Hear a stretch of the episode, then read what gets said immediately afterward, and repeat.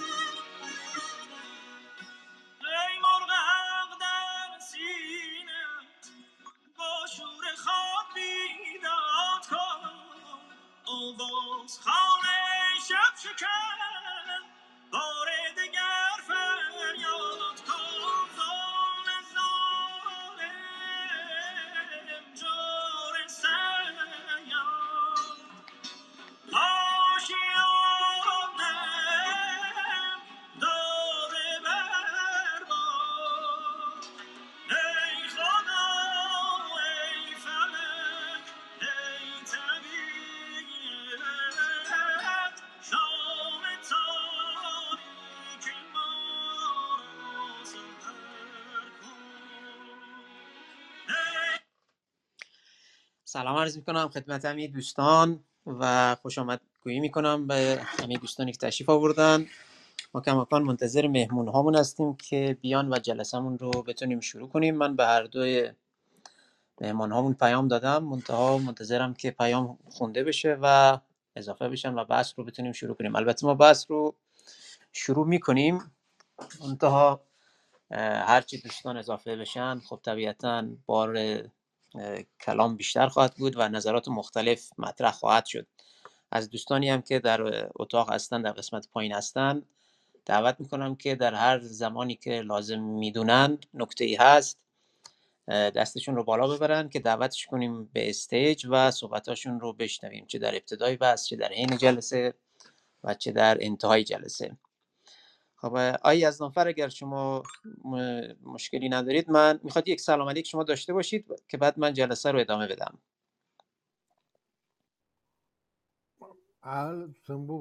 سلام عرض می‌کنم به همه دوستان چه بالا در بالا و پایین. و امیدوارم که بحث سازنده داشته باشیم و بتونیم یه مقدار در بالا بردن آگاهی جبه این مسئله مهم اطلاع رسانی بشه. خیلی ممنون. خواهش کنم اجازه بدید که من یک لینکی رو این بالا اضافه کنم. لینکی است در رابطه با مقاله‌ای که در روزنامه شرق در تاریخ هفدهم شهریور هفدهم فروردین 1401 با عنوان جانی میانکانه به لبش رسید. به چاپ رسید. تو این مقاله حالا با جزئیات بیشتر ولی در حدی که در بقول معروف خیلی از حوصله خواننده روزنامه خارج نشه سعی کردم اثرات زیست محیطی انجام پتروشیمی ها در کل چه حالا در میانکاله و یا در قسمت های مختلف کشور و یا کلا در هر جای دنیا بخواد اینجور صنایع راه اندازی بشه خب یک سری مشکلات و ایراداتی خواهد داشت ایرادات زیست خواهد داشت. ضمن که در کنارش به یه سری از مشکلات جانبی دیگه که محیط زیستی نیستن اما ناشی از تخریب محیط زیست هستن یا ناشی از آلودگی هوا هستن مثل انواع ایجاد انواع بیماری ها هم اشاره شده. حالا در حین جلسه دوستان اگر علاقه‌مند بودن می‌تونن رو لینک بالا بزنن و مستقیما وارد وبسایت روزنامه شرق میشن و اونجا می‌تونن مطالب رو بخونن. اما اجازه بدید جلسه رو شروع کنیم. امروز امروز 27 فروردین 1401 هست. مصادف با 16 April 22 در اتاق کلاب محیط زیست صنعتی شریف هستیم. کلاب محیط زیست صنعتی شریف مجموعه‌ای مستقل از فارغ التحصیلان دانشگاه صنعتی شریف هست که به همراه دیگر دوستان محیط زیستی که مباحث مختلف محیط زیستی رو پیگیری می‌کنن بحث های آموزشی دارن بحث های اطلاع رسانی دارن. ما یک گروه تلگرامی داریم گروه تلگرام کلاب محیط زیست صنعتی شریف که در ادامه جلسه من لینکش رو بالا اضافه خواهم کرد. ضمن که در اینستاگرام و دیگر شبک دیگر فضاهای مجازی از جمله توییتر، یوتیوب و غیره موارد موارد مطرح شده در کلاب محیط زیست سنت شریف رو می‌تونید پیگیری کنید با آدرس آوای محیط زیست. اون رو هم در طی جلسه اضافه خواهم کرد. در جلسه امروز سعی خواهیم کرد که در قسمت اول یک وضعیت کلی از پتروشیمیا گفته بشه اینکه چه فوایدی دارن اهمیتشون چی هست در دیگر کشورها چه اتفاقی داره میفته چقدر شغل می‌تونن ایجاد کنن. و خب در این زمینه ما یک مهمان ویژه داشتیم که ایشون از کارشناسان و مدیران پروژه چندین طرح پتروشیمی در ایران بودن. و حالا نمی‌دونم الان فعلا تشریف نیوردن امیدوارم که به جلسه بیان. این قسمت مربوط به ایشون بود. هرچند که من تو همون مقاله که بالا پین کردم می‌تونیم اونجا یه سری از این فواید رو ببینیم و خیلی هاشون هم شاید تو اخبار و قسمت های مختلف شبکه اجتماعی شنیده باشید. ولی به هر حال یک وضعیت کلی از پتروشیمیا گفته خواهد شد. بعدش ایرادات اجتماعی و یا اینکه آیا این پروژه ها صرفا می‌تونه منجر بشه به ایجاد رفاه در یک منطقه و برای اون قسمت ما یک مهمان داشتیم خانم رحیمی که مدیر عامل جمعیت امام علی هستن. ایشون هم منتظر هستیم که حالا امیدواریم در طی جلسه اضافه بشن و اون قسمت رو کاور کنن و قسمت ایرادات محیط که حالا من خودم هم هستم دیگر دوستان هم که اضافه بشن و هر کدوم مطلبی داشته باشن می‌تونن اضافه کنیم. خب من فکر می‌کنم می‌تونیم در رابطه با کل من می‌تونم مقدمه این مقاله‌ای که نوشتم رو فعلا بخونم تا اینکه دیگر دوستان هم برسند.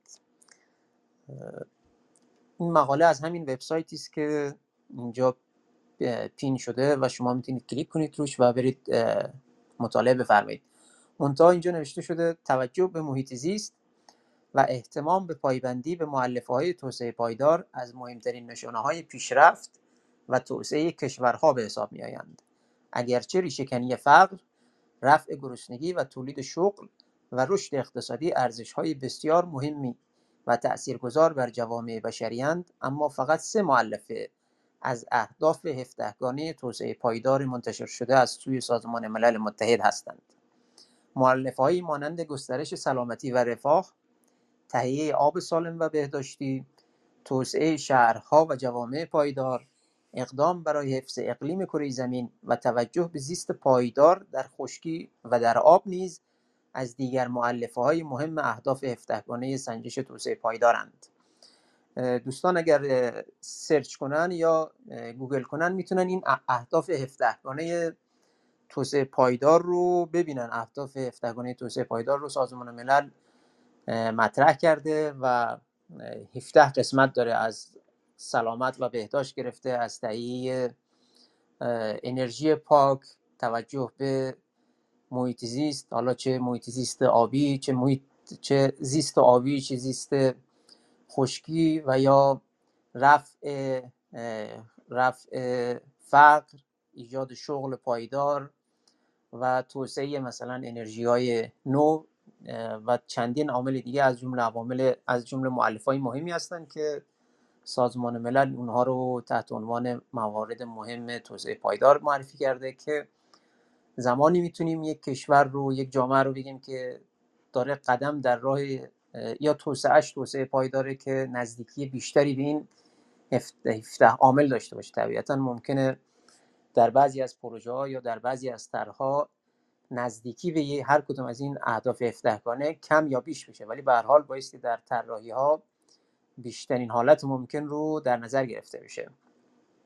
شاید مهمترین سوالی که در اینجا می‌توان ترک کرد آن است که آیا پروژه هایی مانند طرح احداث پتروشیمی میانکاله همراستا با اهداف توسعه پایدار است؟ و شاید سوال مهمتر آن باشد که چگونه می‌توان چنین پروژه های بزرگ اقتصادی را بیشتر در جهت توسعه پایدار باز تعریف کرد. یعنی ما اینجا در رابطه با پروژه شبیه پروژه میانکاله بحثمون این هستش که خب این فواید اقتصادی داره قطعا ایجاد شغل می‌کنه و خیلی هم مهمه. اما اینها می‌تونه در دراز مدت به نفع مردم منطقه به نفع نهایتا به نفع کشور باشه و یا نه ما داریم یه شغلی رو ایجاد می‌کنیم و در این حال از ایجاد شغلهای پایدار دیگه که می‌تونسته بشه قافل شدیم و در دراز مدت محیط سیستم رو خراب می‌کنیم. حالا مثلا نهایتا نتیجهش میشه به این که آلودگی هوایی بیشتری داریم یا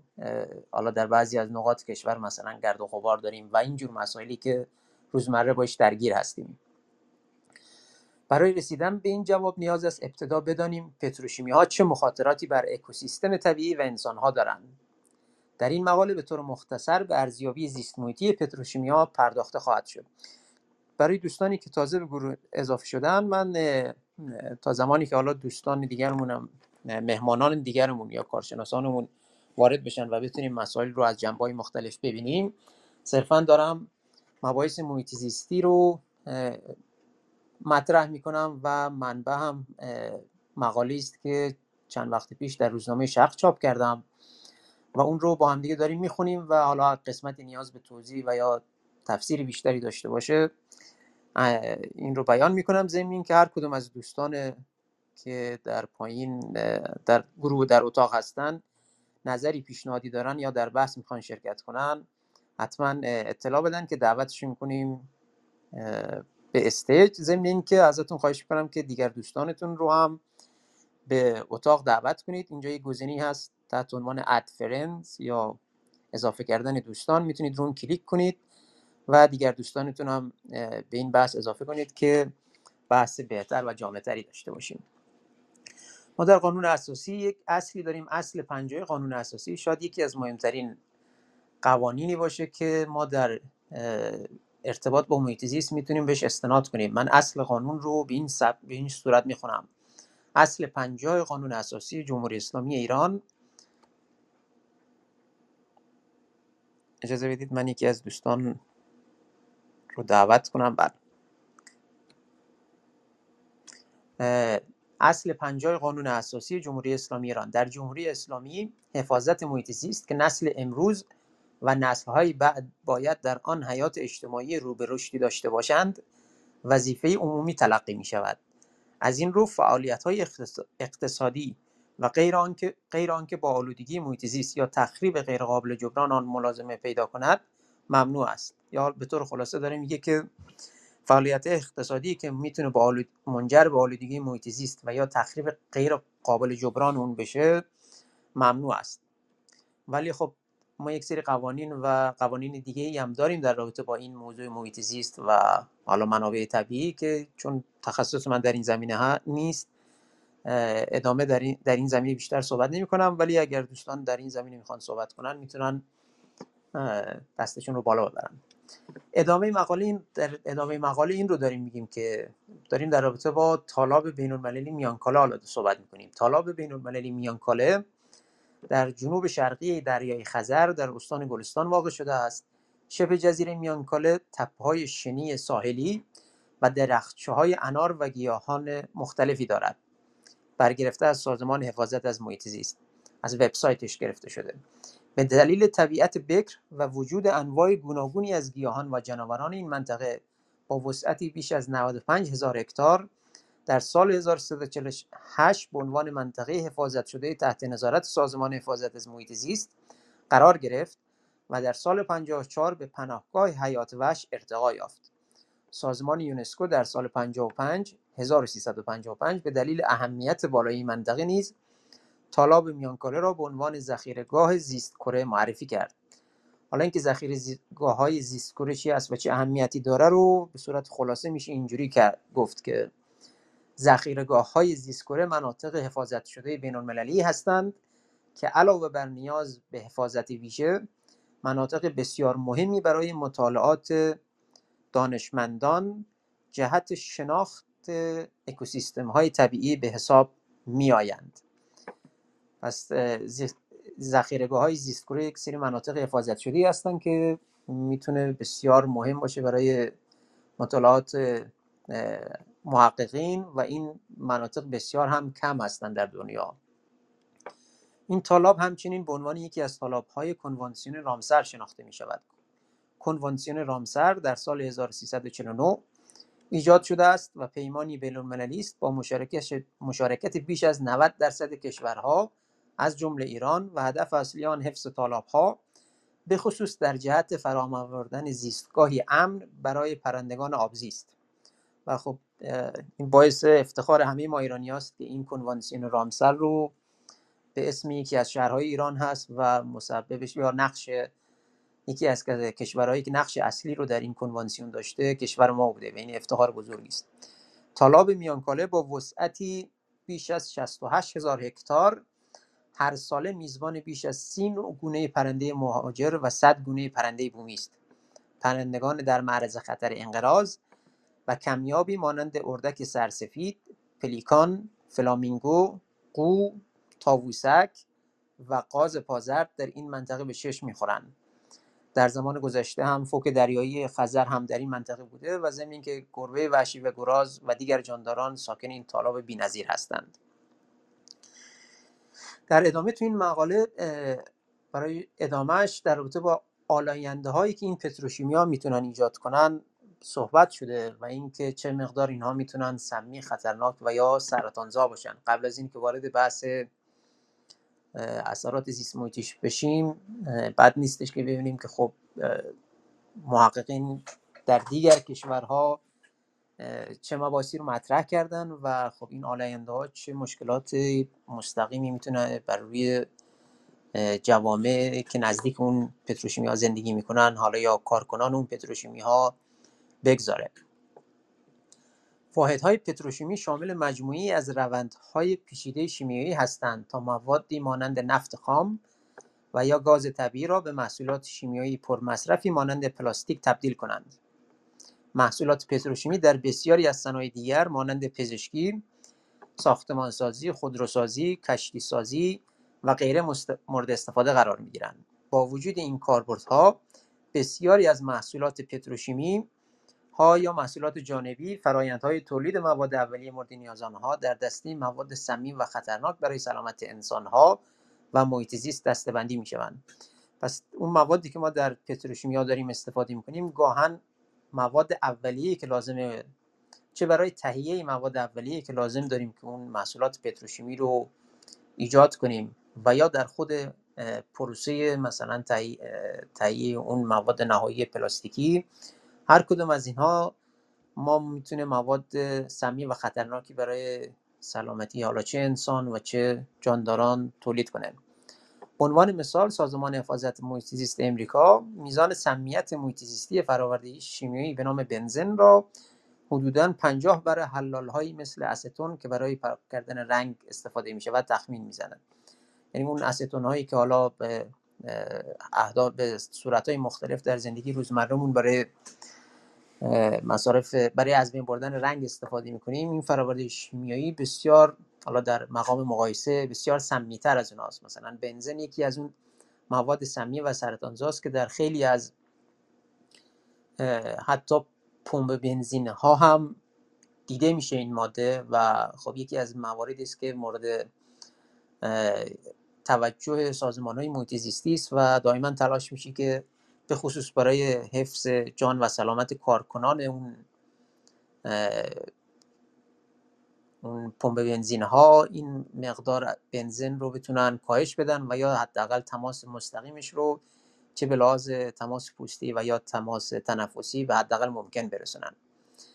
این عدد منظور همون میزان سمیت محیط زیستی برای مواد شیمیایی مانند هیدروکربن های آروماتیک چند حلقه ای این حالا اسمش مقداری اسم بزرگی هست اما منظور همون مواد شیمیایی هستش که در در پتروشیمیا ساخته میشه به عنوان مواد نه مواد نهایی موادی که در حین پروسه تولید نهایی اون ماده یا محصول تولید میشن و به عنوان محصولات جانبی پتروشیمی است که حالا یا این محصولات جانبی گهگداری حتی فروخته میشه چون داره ارزش اقتصادی بالایی هستن و می‌تونه در در کارخانجات دیگر مورد استفاده قرار بگیره. بعضی از این مواد شیمیایی می‌تونه تا 8000 برابر هم میزان سمیتش نسبت به همین استون هایی که ما در روزمره برای پاک کردن رنگ استفاده می‌کنیم برسه. و این خب نشون میده که چقدر این موادی که می‌تونه در حین پروسه پروسه پروسه های پتروشیمی ها یا فرایندهای پتروشیمی تولید بشه و به طبیعت برسه و یا به کارگرها کارگرها پتروشیمی ها باش درگیر بشن چقدر زیاده. اکثر این مواد شیمیایی نه تنها سمی بوده که می توانند سرطانزا هم باشند و باعث انواع بیماری های تنفسی و ریوی شوند. برای دوستانی که تازه به گروه اضافه شدن ضمن که سلام عرض می کنم ما داریم بحث مربوط به ایرادات زیست پتروشیمی میانکاله رو بررسی می‌کنیم. از جنبه های مختلف حالا سعی می‌کنیم جنبه های محیط زیستیش رو اول صحبت کنیم بعد جنبه های اجتماعیش و اقتصادیش رو با حالا دیگر دوستان هم می‌تونیم به صورت گفتگو و گفت مطرح کنیم و ادامه بدیم. این مطالبی که داره گفته میشه و یا صحبت های صحبت و تفسیری که داره اتفاق میفته مبتنی بر مقاله است که در روزنامه شرق در تاریخ 17 فروردین 1401 به چاپ رسوندیم و الان داریم در رابطه باش بحث می‌کنیم و حالا اگر از دوستان هر کسی سوالی نکته ای داره می‌تونه در حین در حین جلسه دستشو بالا ببره و ما دعوتش کنیم به استیج و از نظراتشون استفاده کنیم سازمان بهداشت جهانی در گزارشی در سال 2014 تأثیر قرارگیری در معرض ببخشید در معرض مواد آلاینده پتروشیمی ها را تایید و آن را عامل بیماری هایی از قبیل سرطان، بیماری های تنفسی و عصبی معرفی کرده است. یعنی از سال 2014 یعنی تقریبا 7 سال پیش سازمان بهداشت جهانی دیگه به طور رسما این عامل بیماری عامل بیماری در معرض مواد آلنده پتروشیمی قرار گرفتن رو عامل ایجاد بیماری های خیلی خطرناک و مهمی شده صنایع پتروشیمی از مهمترین منابع تولید کننده های آلاینده های محیط زیستی و سرطانی از قبیل ترکیبات شیمیایی عالی فرار و هیدروکربن ها هستند.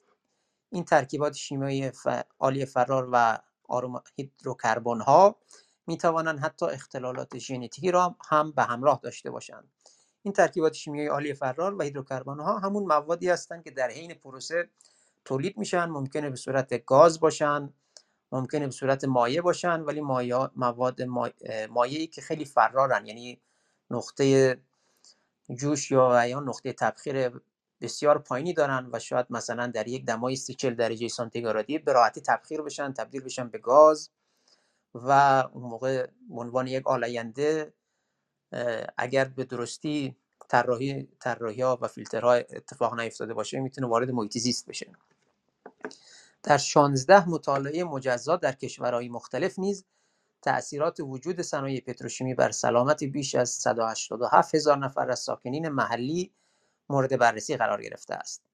خطر ابتلا به سرطان خون در افرادی که در فاصله حدود 5 کیلومتری از محل احداث پتروشیمی ها زندگی می کرده اند تقریبا 30 درصد بیشتر از ساکنینی که اصلا در معرض پتروشیمی نبودند گزارش شده است. یعنی کسانی که در حومه پتروشیمی ها زندگی می‌کردن و حالا حومه رو اومده 5 کیلومتری تعیین کرده خب درصدی قابل توجهی میزان وجود سرطان و به خصوص سرطان خون بیشتر بوده. این تحقیق مشترک دانشگاه واریک و لیستر انگلستان هست که در سال 2020 به چاپ رسیده. سرطان خون یکی از پرتکرارترین نوع سرطان ها در ساکنین حومه پتروشیمی ها گزارش شده است. در مطالعات انجام شده در ارتباط با تاثیر آلایندگی پتروشیمی ها در کشورهای مختلف از جمله تایوان، اسپانیا، انگلستان، ایتالیا و نیجریه نیز این سرطان خون به عنوان یکی از پرتکرارترین انواع سرطان مشاهده شده در ساکنان نزدیک پتروشیمی ها و صنایع وابسته‌شان گزارش شده است. این رو از مجله Environmental Research یا پژوهش های محیط زیستی مجموعه این مطالبی که تا الان گفتم که در این کشورهای مختلف اتفاق افتاده و بررسی کردن و دیدن پرتکرارترین انواع سرطان سرطان خون بوده در نزدیکی پتروشیمی ها در اونجا به چاپ رسیده و خب این رو میشه نتیجه می‌تونیم یک نتیجه منطقی از این بگیریم و اون اینه که حتی کارکنانی که در این کارکنان و مهندسینی که در این پروژه ها هم مشغول به کار هستند در معرض خطر جدی هستند در مقابل یک سری مطالعات دیگری صورت گرفته بر مناطق مسکونی که نزدیک پتروشیمی ها در کشورهایی مثل آمریکا، فنلاند و سوئد و چنین نتیجه تقریبا با جامعه آماری قابل مقایسه گزارش ندادند و نرخ ابتلا به سرطان خون در ساکنین نزدیک پتروشیمی ها و ساکنین مناطق دور تفاوت معناداری نداشته است. شاید یک نتیجه که از این قسمت بتونیم بگیریم اینه که پتروشیمی ها بالقوه می‌تونن همچین فضایی رو ایجاد کنن که منجر به ایجاد انواع بیماری ها بشه. اما مهم اون قسمت مهمتر اون قسمتی است که چقدر بتونیم اون آلاینده هایی که قبلا من توضیح دادم که می‌تونه در حین فرایندهای پتروشیمی صورت بگیره چقدر از اونها رو ما می‌تونیم کنترل کنیم چقدرش رو می‌تونیم جذب کنیم و دوباره به چرخه فرایند بیاریم و چقدرش از بقول حالا به صورت آمیانه از زیر دستمون در میره. این نشون دهنده اون اهمیت سازمان های محیط زیستی رو میده.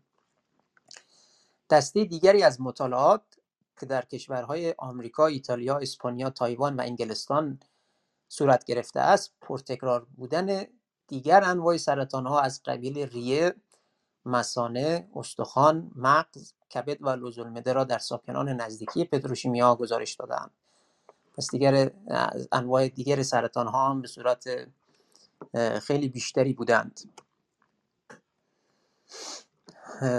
همه اینها نشان از موضوع بسیار مهمی دارد و آن این است که احداث پروژه هایی مانند پتروشیمی ها و صنایع وابسته بدون انجام مطالعات دقیق و کافی می تواند خسارات انسانی جبران ناپذیری بر ساکنان حومه آنها داشته باشند. حتی مقادیر بسیار کم از این مواد سمی و خطرناک در دراز مدت می تواند انواع سرطان ها و مرگ های زودرس را به خود همراه آورد. طبیعتا مطالعات دقیق تری لازم است تا بتوان به طور مشخص و موردی در ارتباط با یک پروژه معینی مثل مثلا همین پروژه میانکاله اظهار نظر کرد.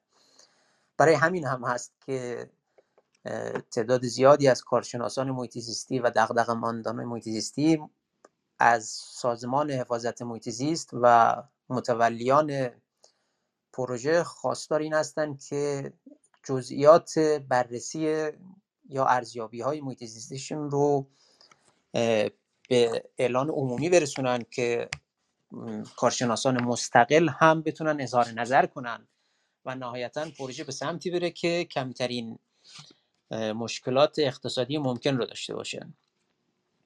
خب تا اینجا ما در رابطه با اینکه این پروژه پروژه منظورم پروژه های پتروشیمی حالا چه در میانکاله که صحبتش هست و یا در هر جای دیگری مباحث کلی است که می‌تونه باعث ایجاد انواع بیماری ها در ساکنین اون منطقه باشه. وقتی اینها میان بررسی می‌کنن مثلا در ساکنین منطقه رو اومدن بررسی کردن گفتن در یک فاصله 5 کیلومتری که تقریبا 180 90 هزار نفر ساکن بودن. حالا در چندین کشور مختلف جمع این افراد حدودا 180 90 هزار نفر بوده.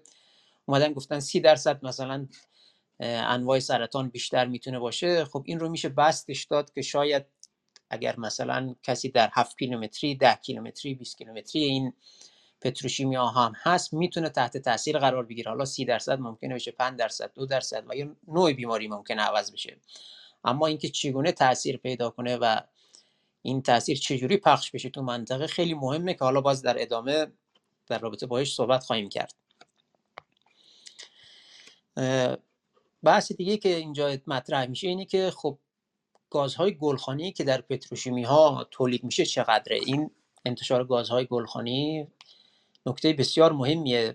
چون به حال جزء های فسیلی هستند و ادامه حالا زنجیره استفاده از های فسیلی است. پتروشیمی ها یکی از منابع اصلی تولید گازهای گلخانه هستند گازهای گلخانه ای مانند دیوکسید کربن و متان ناشی از فعالیت پتروشیمی ها می به طور مستقیم یا غیر مستقیم تولید شوند.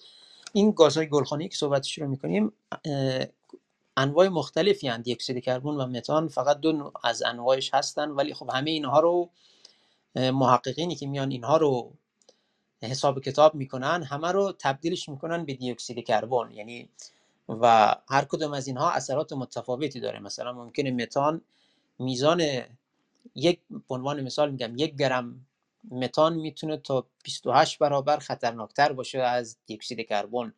منتها چون مدت زمان کمتری در فضای اتمسفر می‌تونه بمونه در نتیجه وقتی در تعادل سازی اتفاق میفته می‌تونن این رو مثلا تبدیلش کنن به دیوکسید کربن معادل و, و انواع اقسام حالا گازهای گلخانه ای مواد اولیه مورد نیاز پتروشیمی ها و فرایندهای مورد استفاده جهت تولیدات محصولات پتروشیمی همگی انرژی بر بوده و مقادیر زیادی انرژی مصرف می‌کنن. پس ما برای اون مواد اولیه که نیاز داریم ما پتروشیمی ها رو ایجاد کنیم نیاز به انرژی فراوان داریم که اون محصولات رو تولید کنیم. یعنی قبل از اینکه اصلا وارد پتروشیمی بشیم در بالا دست حالا سپلای چینمون یا زنجیره تامینمون ما نیاز به یک تولید یک سری موادی داریم که خود اون مواد تولید کردنشون انرژی بره می‌تونه در این پروسه هم حتی گاز گلخانه ای تولید کنه.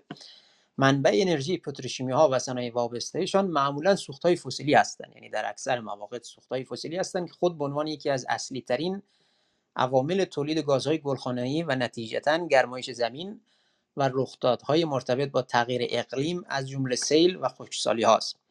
الکتریسیته مورد استفاده در صنایع شیمیایی مانند پتروشیمی بیش از 110 میلیون متر مکعب در سال در جهان دیوکسید کربن معادل تولید می‌کنند یعنی حالا الکتریسیته که ما در صنایع پتروشیمی استفاده میشه البته رقم رقم جهانی است. در رابطه با ایران من رقمی رو نتونستم پیدا کنم که بتونیم تخمین زده باشیم ولی خب عددش رو در سطح جهانی تونستیم تخمین بزنیم و حدودا 110 میلیون متر مکعب در سال ما دی اکسید کربن معادل تولید می‌کنیم. فقط در رابطه با الکتریسیته که ما استفاده می‌کنیم در صنایع پتروشیمی. علاوه بر انتشار غیر مستقیم گازهای گلخانه‌ای بر اثر تأمین انرژی مورد نیاز پتروشیمی ها خود خود فرآیندهای مورد استفاده پتروشیمی ها نیز تولید کننده مقادیر در خور توجهی از گازهای گلخانه‌ای هستند. میزان جهانی انتشار سالانه گازهای گلخانه‌ای ناشی از تولیدات شیمیایی معادل بیش از 1.5 میلیارد تن دی اکسید کربن تقریبا 18 درصد تولید جهانی گازهای گلخانه‌ای در کل صنایع محاسبه شده است. یعنی حالا عددی که ما تونستیم مجددا تخمین بزنیم و حالا از منابع علمی پیدا کنیم میزان گاز گلخانه‌ای که در تولیدات شیمیایی استفاده میشه تقریبا 18 درصد کل صنایع است. حالا صنایع خودروسازی رو بگیرید تا صنایع کشتی سازی و دیگر صنایعی که در جهان داره استفاده میشه حدودا 20 درصدش رو محصولات شیمیایی دارن تولید می‌کنن.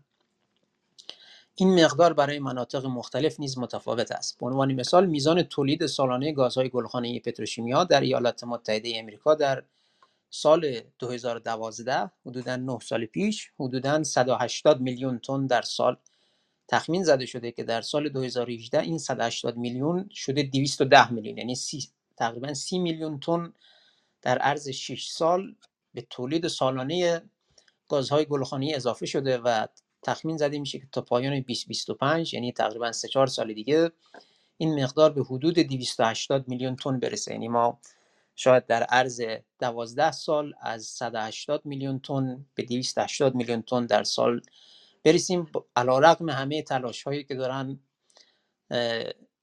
نهادهای محیط زیستی انجام میدن کنوانسیون های مختلف اتفاق میفته کنفرانس های اقلیمی مختلف اتفاق میفته اما کماکان ما رو به رشد هست این میزان تولید انتشار گازهای گلخانه‌ای در پتروشیمیا. من اجازه بدید یک سلام مجدد درس کنم به همین دوستانی که در اتاق تشریف دارن. جلسه امروزمون در رابطه با ایرادات زیست محیطی پتروشیمی میانکاله است و اینکه چه اتفاقاتی ممکنه بیفته برای اینکه اگر پتروشیمی در یک منطقه احداث بشه. حالا این منطقه در هر جای دنیا می‌تونه باشه در هر جایی از کشور هم می‌تونه باشه. طبیعتا هرچه منطقه که مورد استفاده قرار می‌گیره منطقه بکرتر منطقه از لحاظ محیط حساستری باشه طبیعتا آثار زیست محیطیش چند برابر خواهد شد. و الان صحبتی که داریم می‌کنیم بر مبنای مقاله است که در روزنامه شرق چاپ شده. حالا لینکش هم بالا هست. منتها با هم دیگه داریم قدم قدم جلو میریم و حالا اگر بحثی صحبتی سوالی هم بود من خوشحال میشم که دوستان مطرح کنن. آیا یزنافر شما اگه صحبتی دارید در این زمینه می‌خواید برای اینکه تنوع بشه شما صحبتی بفرمایید. منم یه در یکی دو دقیقه یه استراحتی کنم بعدش برمیگردیم به بحث. از موضوع تا جایی که من اطلاعاتی که پیدا کردم در این پتروشیمی میاکاله بیشتر نقش افکار عمومی داشته و به آگاهی که در این مدت پیدا کرده. متاسفانه اونه که شروع به احداث این کردن و کلنگ هایی هم زدن آمادگی نه نداشتن که با افکار عمومی تا یه حد روشنی مواجه بشن روی از الان وضعیت سیاسی پیش اومده این نظر شخصی منه در مورد این پتروشیمی و یعنی خب یه کارخونه در خیلی از جاها می‌تونه دست بشه. ولی این به کاری که شده به نظر من نکته مثبتیه که تونستن پس مجازی تونسته افکار عمومی یه مقدار آگاهی بده. من میام پایین باید. خواهش می‌کنم. آره نکته خوبی رو اشاره کردید. اتفاقا در این مورد یک اتفاق شاید امیدوار کننده حالا به نظر من امیدوار کننده اتفاق افتاد فارغ از اینکه نتیجه هر هر چی بشه. این بود که به صورت خودجوش و آگاهانه کارشناسان مختلف محیط زیستی فعالان محیط زیستی و دوستداران محیط زیستی حول یک محور جمع شدن و یک تمرین جمعی کردن در این که صداشون رو برسونن به مسئولینمون. و مطمئنا در بین مسئولین و مدیران کشور کسانی هستند که شنونده این صدا هستند. منتها این صدا بایستی این صدای رسا آمیخته با پشتوانه های علمی و طبیعتا وجود افکار عمومی باشه. و این نکته خیلی خوبی بود. خانم یاوری به شما هم خوش آمد. میگم شما اگه صحبتی دارید بفرمایید و اگر نه که من ادامه بدم صحبتم رو. سلام آقای دکتر و جناب آقای محمد می‌برم حالتون خوب باشه. متشکر شما صحبتتون بفرمایید در ادامه اگر نکته بود حتما. خواهش می‌کنم. خب رسیدیم به این قسمتی که گفتیم که میزان تولید سالانه گازهای گلخانه ای علا رقم اینی که تلاش های مختلف میشه در رابطه با این که بتونیم این رو محدود کنیم این اعداد مرتبط با تولید گازهای گلخانه ای رو. اما کماکان رو به افزایش هست. مثالش رو هم که آوردیم مثال مربوط به امریکا بود. اعداد ارقامی که برای امریکا مثال زدیم. گفتیم از حدودا از ده سال پیش از 180 میلیون به نزدیک 220 میلیون رسیده و در طی 3 4 سال آینده این 180 میلیون به 280 میلیون تن تولید گاز گلخانه‌ای در سال خواهد رسید. اما در قسمت بعد می‌خوایم در رابطه با آلودگی های هوای ناشی از پتروشیمیا به صورت مختصر صحبت کنیم. آلودگی هوا به عنوان یکی از مهمترین های بهداشت عمومی مطرح شده است. آژانس بین المللی انرژی آلودگی هوا را به عنوان چهارمین عامل خطرناک برای سلامت ها بعد از فشار خون بالا رژیم غذایی نامناسب و استعمال دخانیات معرفی کرده است. یکی از پس عوامل بسیار مهم همین آلودگی هواست که اتفاقا متاسفانه خیلی از ما ایرانی ها با این پدیده روزانه درگیرش هستیم و باش دست و پنجه نرم می‌کنیم. طبق آمار سازمان بهداشت جهانی نیز بیش از 80 درصد شهرنشین ها در مناطقی زندگی می‌کنن که میزان آلودگی هوا بیش از استاندارد هاست این البته مربوط به آمار جهانی است. یعنی 80 درصد کسایی که در شهرها زندگی می‌کنن در معرض این آلودگی ها هستند. صنایع شیمیایی مانند پتروشیمی ها دومین تولید کننده بزرگ آلاینده هایی مانند اکسیدهای نیتروژن، اکسیدهای سولفور و دیگر ذرات معلق بعد از صنعت آهن و فولاد هستند. یعنی پتروشیمی ها رتبه سوم را دارن. حالا این در رابطه با اینکه اکسیدهای نیتروژن و اکسیدهای سولفور چه مضرات و مشکلاتی می‌تونن ایجاد کنن هم صحبت خواهیم کرد. به طور کلی می‌توان گفت در ازای تولید یک تن محصولات شیمیایی حدوداً دو کیلوگرم اکسیدهای نیتروژن و دو نیم کیلوگرم اکسیدهای سولفور تولید می‌شوند. اکسیدهای نیتروژن سمی بوده و می‌تواند موجب افزایش ذرات معلق در هوا شود. یعنی نه تنها این اکسیدهای نیتروژن می‌تونه برای محیط زیست خطرناک باشه که خودش می‌تونه یک عامل فزاینده در رابطه با افزایش ذرات معلق در هوا بشه و نقش فزاینده داشته باشه در آلوده کردن هوای منطقه. اکسیدهای سلفور و نیتروژن تاثیرات منفی بر رشد گیاهان و درختها دارند. اگرچه معمولا پتروشیمیا در مناطق غیر مسکونی احداث می شوند اما اثرات آنها بسته به شرایط آب و هوایی و جغرافیایی محل و نزدیکی به مناطق مسکونی می تواند خطرات جدی به همراه داشته باشد. اگر دیده, دیده باشید در اتفاقی که من حالا به صورت تجربی می دیدم در ایران صنایعی که مقداری قدیمی تر بودن و حالا سابقه مثلا چندین دهه کار رو داشتن در مناطقی از شهرها قرار داده شده بودن یا قرار گرفته بودن که وقتی بادی اتفاق میافتاد در اون منطقه وزش بادی اتفاق میافتاد تمام اون آلایندگیاش میومد وارد شهر می‌شد. و یا مثلا بعضی از این کارخونجات رو من خاطرم هست وقتی تو شهرها حالا شهرهای بزرگ مثل مشهد و تهران و اصفهان و تبریز و حالا چند تا شهر دیگه که می‌دیدیم اینجوری بودن که شهر گسترده شده بود رسیده بود به یک مناطقی که قبلا مثلا حالا کارخونه و کارخونه ها بودن و این کارخونه ها نمی‌تونستن اون مناطق رو ترک کنن به لحاظ منافع اقتصادی که داشتن. فرض کنید یک کارخونه چند هکتاری افتاده وسط شهر و خب بسیار براشون ارزش مالی داره. در عین حال هم اون مردم اون منطقه دچار مشکلات مختلف بودن. یکی از این مثالهاش مثلا مثال کارخونه کوکاکولا در مشهد یک منطقه هست نزدیک دانشگاه فردوسی مشهد. کارخونه کوکاکولا اونجا احداث شده بود و اونجا تولید می‌کرد. یعنی نوشابه مشهدی یا نوشابه کوکا مشهدی اگر شنیده باشید در شهرهای مختلف حالا کسانی که کمی قدیمی تر هستن با این قبلا اینجوری بود که کارخونه کوکا فقط مشهد بود. و این کارخونه اینقدر بزرگ بود و حالا روابطی داشت با افراد مختلف.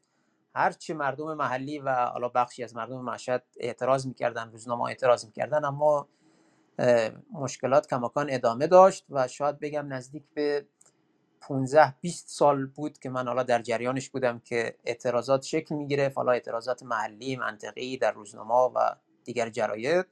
و البته خوشبختانه نهایتا منجر به این شد که انتقال داده شد به شهرک های صنعتی. اما اتفاقا یک می‌تونه یک نکته مثبتی باشه. حالا به درازا کشید. چندین و چند سال به طول انجامید ولی جز مواردی بود که با پافشاری مردم نهایتا منجر به عقب نشینی اون کارخونه اون حالا صنعت شد و رفت خب جای دیگری و منافع اقتصادیش رو هم دولت براش تامین کرد. حالا برگردیم به بحث خودمون. ضمن که من الان دیدم که خانم رحیمی و آقای رئیسی هم تشریف آوردند ضمن خوش آمدگویی به شما. ما در میان جل... وسط جلسه هستیم تقریبا. من دارم در رابطه با همین اثرات زیست محیطی پتروشیمیا صحبت می‌کنم و مبنام هم این مقاله است که چند وقت پیش در روزنامه شرق به چاپ رسوندیم و حالا جلوتر میره من سعی می‌کنم این قسمت رو یه مقداری سریعتر بگذرونم برم جلو و باز برگردیم به شما عزیزان و حرفای شما رو بشنویم و بعد مجددا من حرفام رو ادامه بدم. مصرف آب در پتروشیمیا. پتروشیمیا از پرمصرفترین صنایع وابسته به آب هستند. البته اینجا وقتی میگیم پرمصرفترین صنایع منظورمون در بین صنایع است. نباید این رو مقایسه کنیم با مثلا بخش کشاورزی. خب طبیعتا بخش کشاورزی 90 درصد آب رو مصرف می‌کنه اما پتروشیمیا در قیاس با دیگر صنایع. آب به دلایل مختلفی در صنایع پتروشیمی به کار می رود از جمله آنها می توان به استفاده آب برای تولید بخار یا تامین انرژی خنکسازی ها تمیز کردن و شستشوی وسایل مورد نیاز در فرآیند تولید اشاره کرد. مصرف جهانی سالانه آب در پتروشیمیا و صنایع وابسته بیش از چهار حدودا 4 درصد کل آب مصرفی در صنعت است. و تخمین زده شده است که غالبا از رودخانه ها دریاچه ها آبهای زیرزمینی و آبهای شهری تامین می شود این مقدار از میزان مصرف آب می تواند در کشورها و مناطقی که با کمبود جدی آب مواجهند مشکلات مضاعف زیست محیطی و اجتماعی ایجاد کنند. لذا اون قسمتی که ما میایم تاکید داریم که میگیم جزء صنایع پرمصرف هست به این معنی نیستش که باز دارم تکرار می‌کنم که در قیاس با صنایع کشاورزی نه بخش کشاورزی نه در قیاس با دیگر صنایع و این مهمه چون ما در کشورمون با کمبود جدی آب مواجه هستیم و بایستی این رو خیلی جدیتر بهش نگاه کنیم. برخی منابع میزان آب مصرفی در صنایع پتروشیمی ایران را حدوداً 300 میلیون متر مکعب برآورد کردند. احتمال ورود آلایندگی پتروشیمی به آبها از دیگر موضوعات مهم و تأمل برانگیز است. خب من اینجا فعلا stop می‌کنم متوقف می‌کنم و دوست دارم حرفای دیگر دوستان در stage رو بشنویم و ضمن خوشامدگویی مجدد حالا اگر خانم رحیمی سلام علیکی دارید شما بفرمایید. بعدش هم خدمت آقای رئیسی خواهیم بود. ضمنی که ما علاقمندیم مثلا در رابطه با از شما خانم رحیمی در رابطه با پتروشیمی اگه صحبت کلی دارید بفرمایید و اینکه مشخصا آیا این طرحها می‌تونه در جهت افزایش رفاه مردم منطقه باشه یا یا نه. بعد از این مدتی ما مشکلات جانبی داریم. حالا با توجه به تجربیات گرانبهای شما در ارتباط با ارتباطتون با قشرهای مختلف و به خصوص قشرهایی که از لحاظ اقتصادی در سطوح پایینتری هستن متاسفانه اونها رو یه مقداری بیشتر برامون صحبت کنید و از آقای رئیسی هم بیشتر در رابطه با فواید پتروشیمیا می‌خوایم بدونیم چون می‌خوایم قضیه رو از جنبه های مختلف هم مثبت هم منفی نگاه کنیم که یک تصویر کاملی رو به مخاطبمون ارائه بدیم. خانم رحیمی ما در خدمتتون هستیم. سلام عرض می‌کنم خدمت شما و دوستان در استیج و شنوندگان محترم و عذرخواهی می‌کنم از اینکه با تاخیر خدمتتون رسیدم. حقیقتش من در حالا زندگی کاریم یک اول در حقیقت استخدامم در یک شرکتی کار می‌کردم که کار ما در حقیقت توجیه اقتصاد زیست طرحهای پتروشیمی بود و به همین دلیل هم یک سفری داشتیم به بندر ماهشهر و توی اون سفر حالا گیری بحث آب و هوا و این مسائل به کنار یه تجربه که من یادمه و هیچ یادم نمیره این بود که تعداد زیادی از کارگرایی بودن که در اون پتروشیمی کار می‌کردن و دچار سرطان خون شده بودن و صحبتی که داشتن این بود که به ما گفتن سرما خوردین و هیچ وقت به ما اعلام نشد توی جوابای آزمایشامون و اینا که ما دچار سرطان خون هستیم. به خاطر بخارات بنزن و طلوعانی که وجود داشت در فضا و خب آب بندر ماهشهر و بقیه فاکتورهای زیست محیطیش واقعا خودش گویا هستش که چقدر یک پتروشیمی یک صنعت دوستدار محیط زیست هست و چقدر نیست. با توجه به این مسئله به نظر می‌رسه که یک نکته وجود دو تا سوال اینجا الان وجود داره. اینکه اصلا آیا داشتن چنین صنایعی در کشورها نشان توسعه هست و آیا اون کار و اشتغالی که ایجاد میشه به نفع مردم محلی هست؟ خب ما تو اصلویه هم این قضیه رو داریم و این سوال رو داریم یا در بخشی از سیستان و بلوچستان در چابهار. این سوالات رو داریم که آیا واقعا ورود خالص صنعت به یک منطقه باعث کاهش فقر، افزایش اشتغال میشه و چقدر این مسئله در حقیقت توسعه پایدار رو نمایندگی می‌کنه و آیا در ای توسعه پایدار هست یا نه؟ بحث دومی که در اینجا مطرحه اینه که با فرض محال اینکه پتروشیمی یک صنعت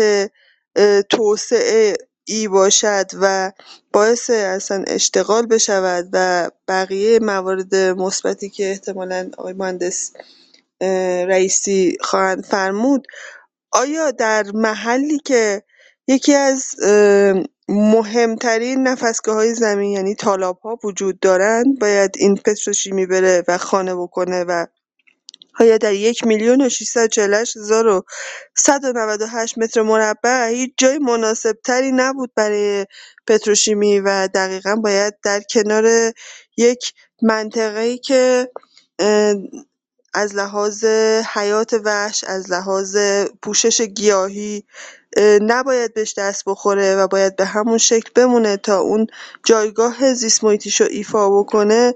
ما دقیقا باید همونجا رو انتخاب کنیم برای پتروشیمی و آیا مثلا سرنوشت های خوزستان، سیستان و بلوچستان و بقیه هایی که نابود شد توی کشور و های زیست محیطی که ایجاد کرد نباید بر ما درس عبرتی باشه برای اینکه حداقل یک جانمایی مناسب بکنیم برای این صنعت.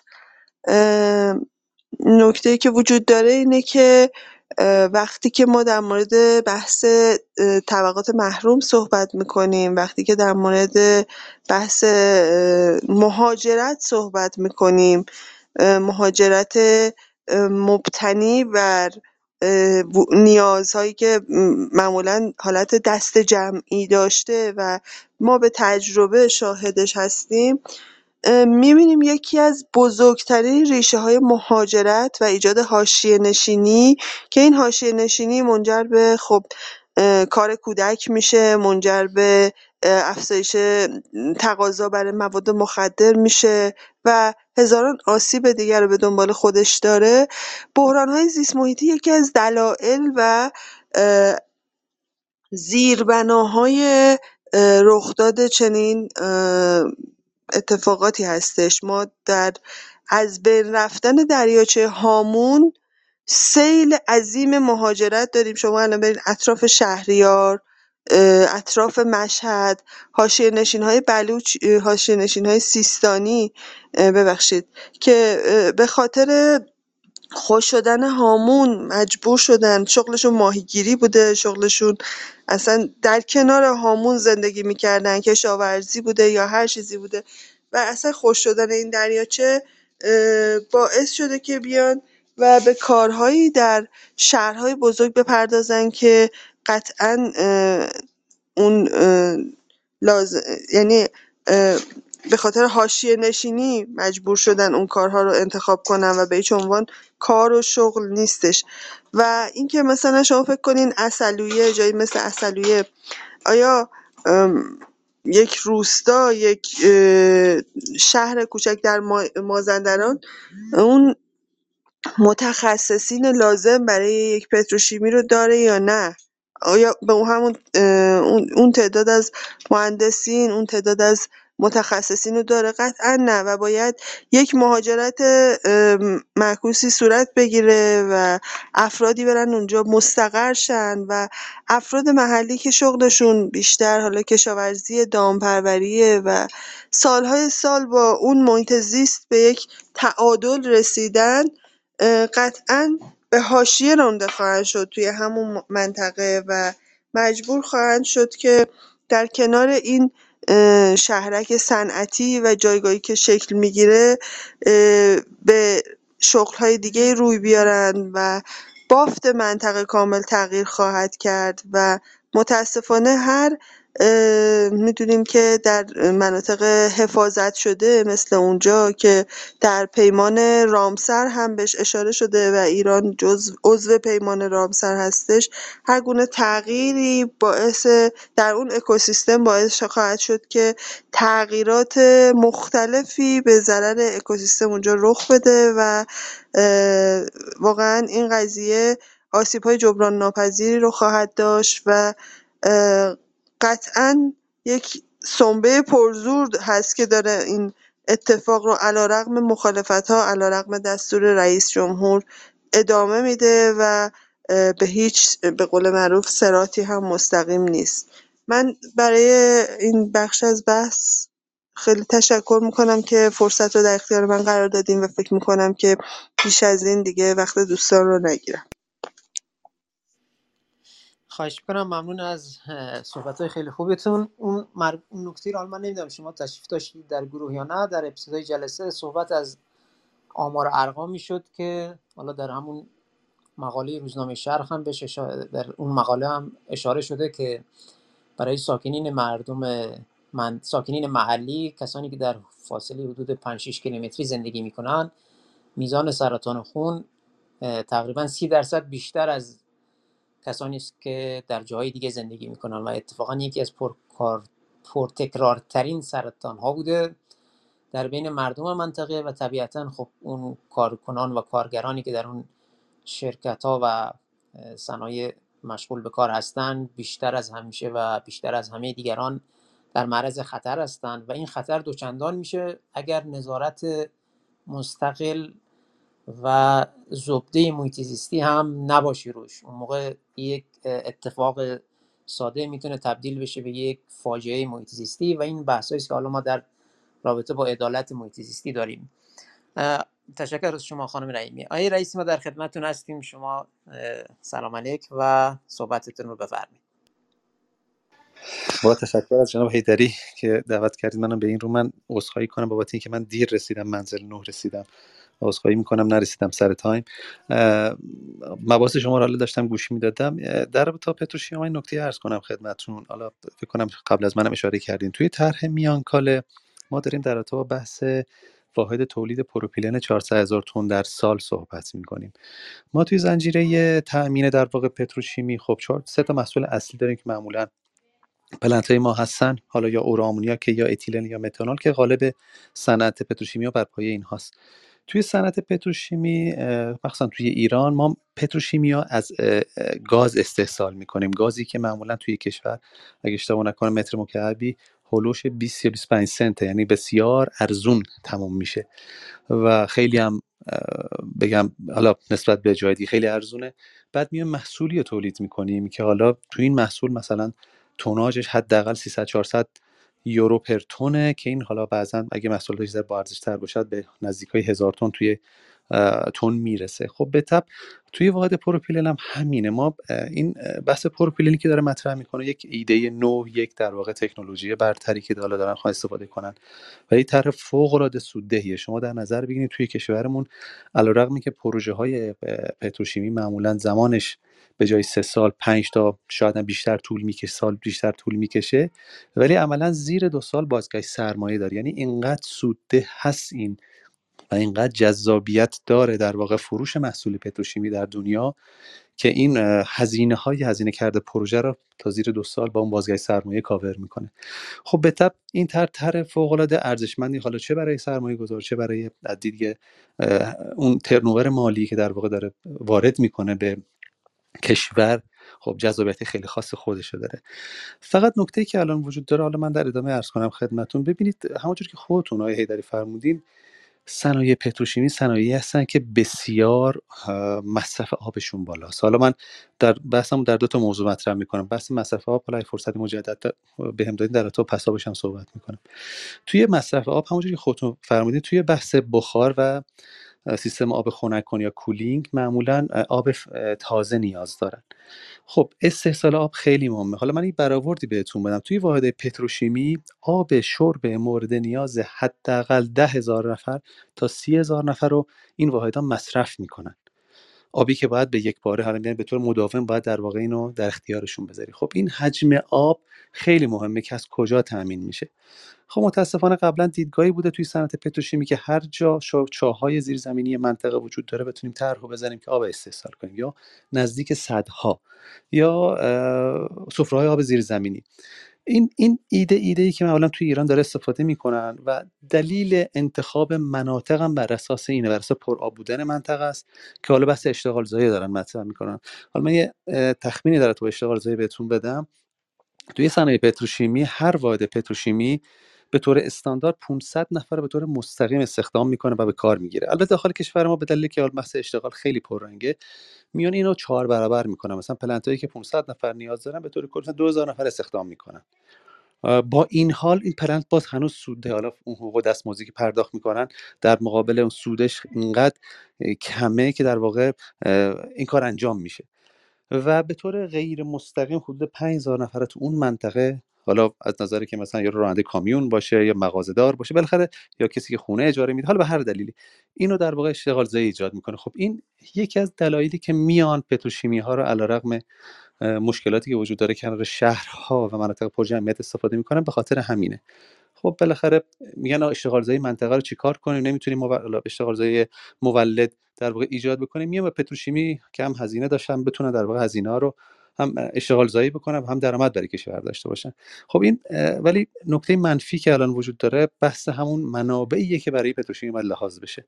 حالا من گفتم بحث بحث اون آلودگیشو بعدا عرض می‌کنم خدمتتون. تو این مقطع عرض کنم که آبی که مورد نیازش هست اگر از آبهای. زیرزمینی منطقه استفاده کنیم خب حجم آب خیلی زیاده. اگر از صد استفاده بشه آب شور منطقه رو تحت تاثیر قرار میده. در پتروشیمی های جدید که در حالا توی دنیا داره تاسیس میشه و وجود میاد رفتن پتروشیمی ها رو بردن به سمت دریا. استحصال آب از دریا تصفیه آب دریا استفاده برای پتروشیمی و این ایده رو بردن که یکی از پارامترها که استفاده از منابع منطقه هست و در واقع کاهش میدن به استفاده از آب دریا. ولی خودتون در نظر بگین اگر بخوای آب دریا برای واحد پتروشیمی ما استحصال بکنیم هزینه در واقع پتروشیمی میره بالا. یعنی شما حداقل 20 تا 30 میلیون یورو بعد بزنید رو, رو پکیج پتروشیمیتون که این آب از دریا استحصال بکنید. و این هزینه ای که بعضی از حالا پتروشیمیا برای اینکه هزینه‌هاشون رو کاهش بدن میگن نه از آب سفره زیرزمینی استفاده می‌کنن که به نظرم غلطه.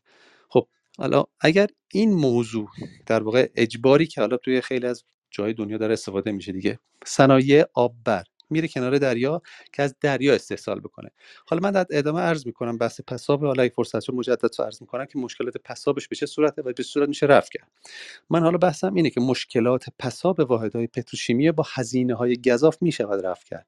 ولی هزی... ولی مشکل تأمین منابع آبش سفرهای زیرزمینی یا آب از رودخونه و صد و به هیچ وجه نمیشه جبران کرد. در نتیجه باید اصطلاحا پلنت ها جایی برن که آب دریا وجود داشته باشه و اون پروسه خاص خودش داشته باشه. متشکرم آقای داری خیلی ممنون. ممنون ممنون از شما ای رئیسی. مرسی از صحبتاتون.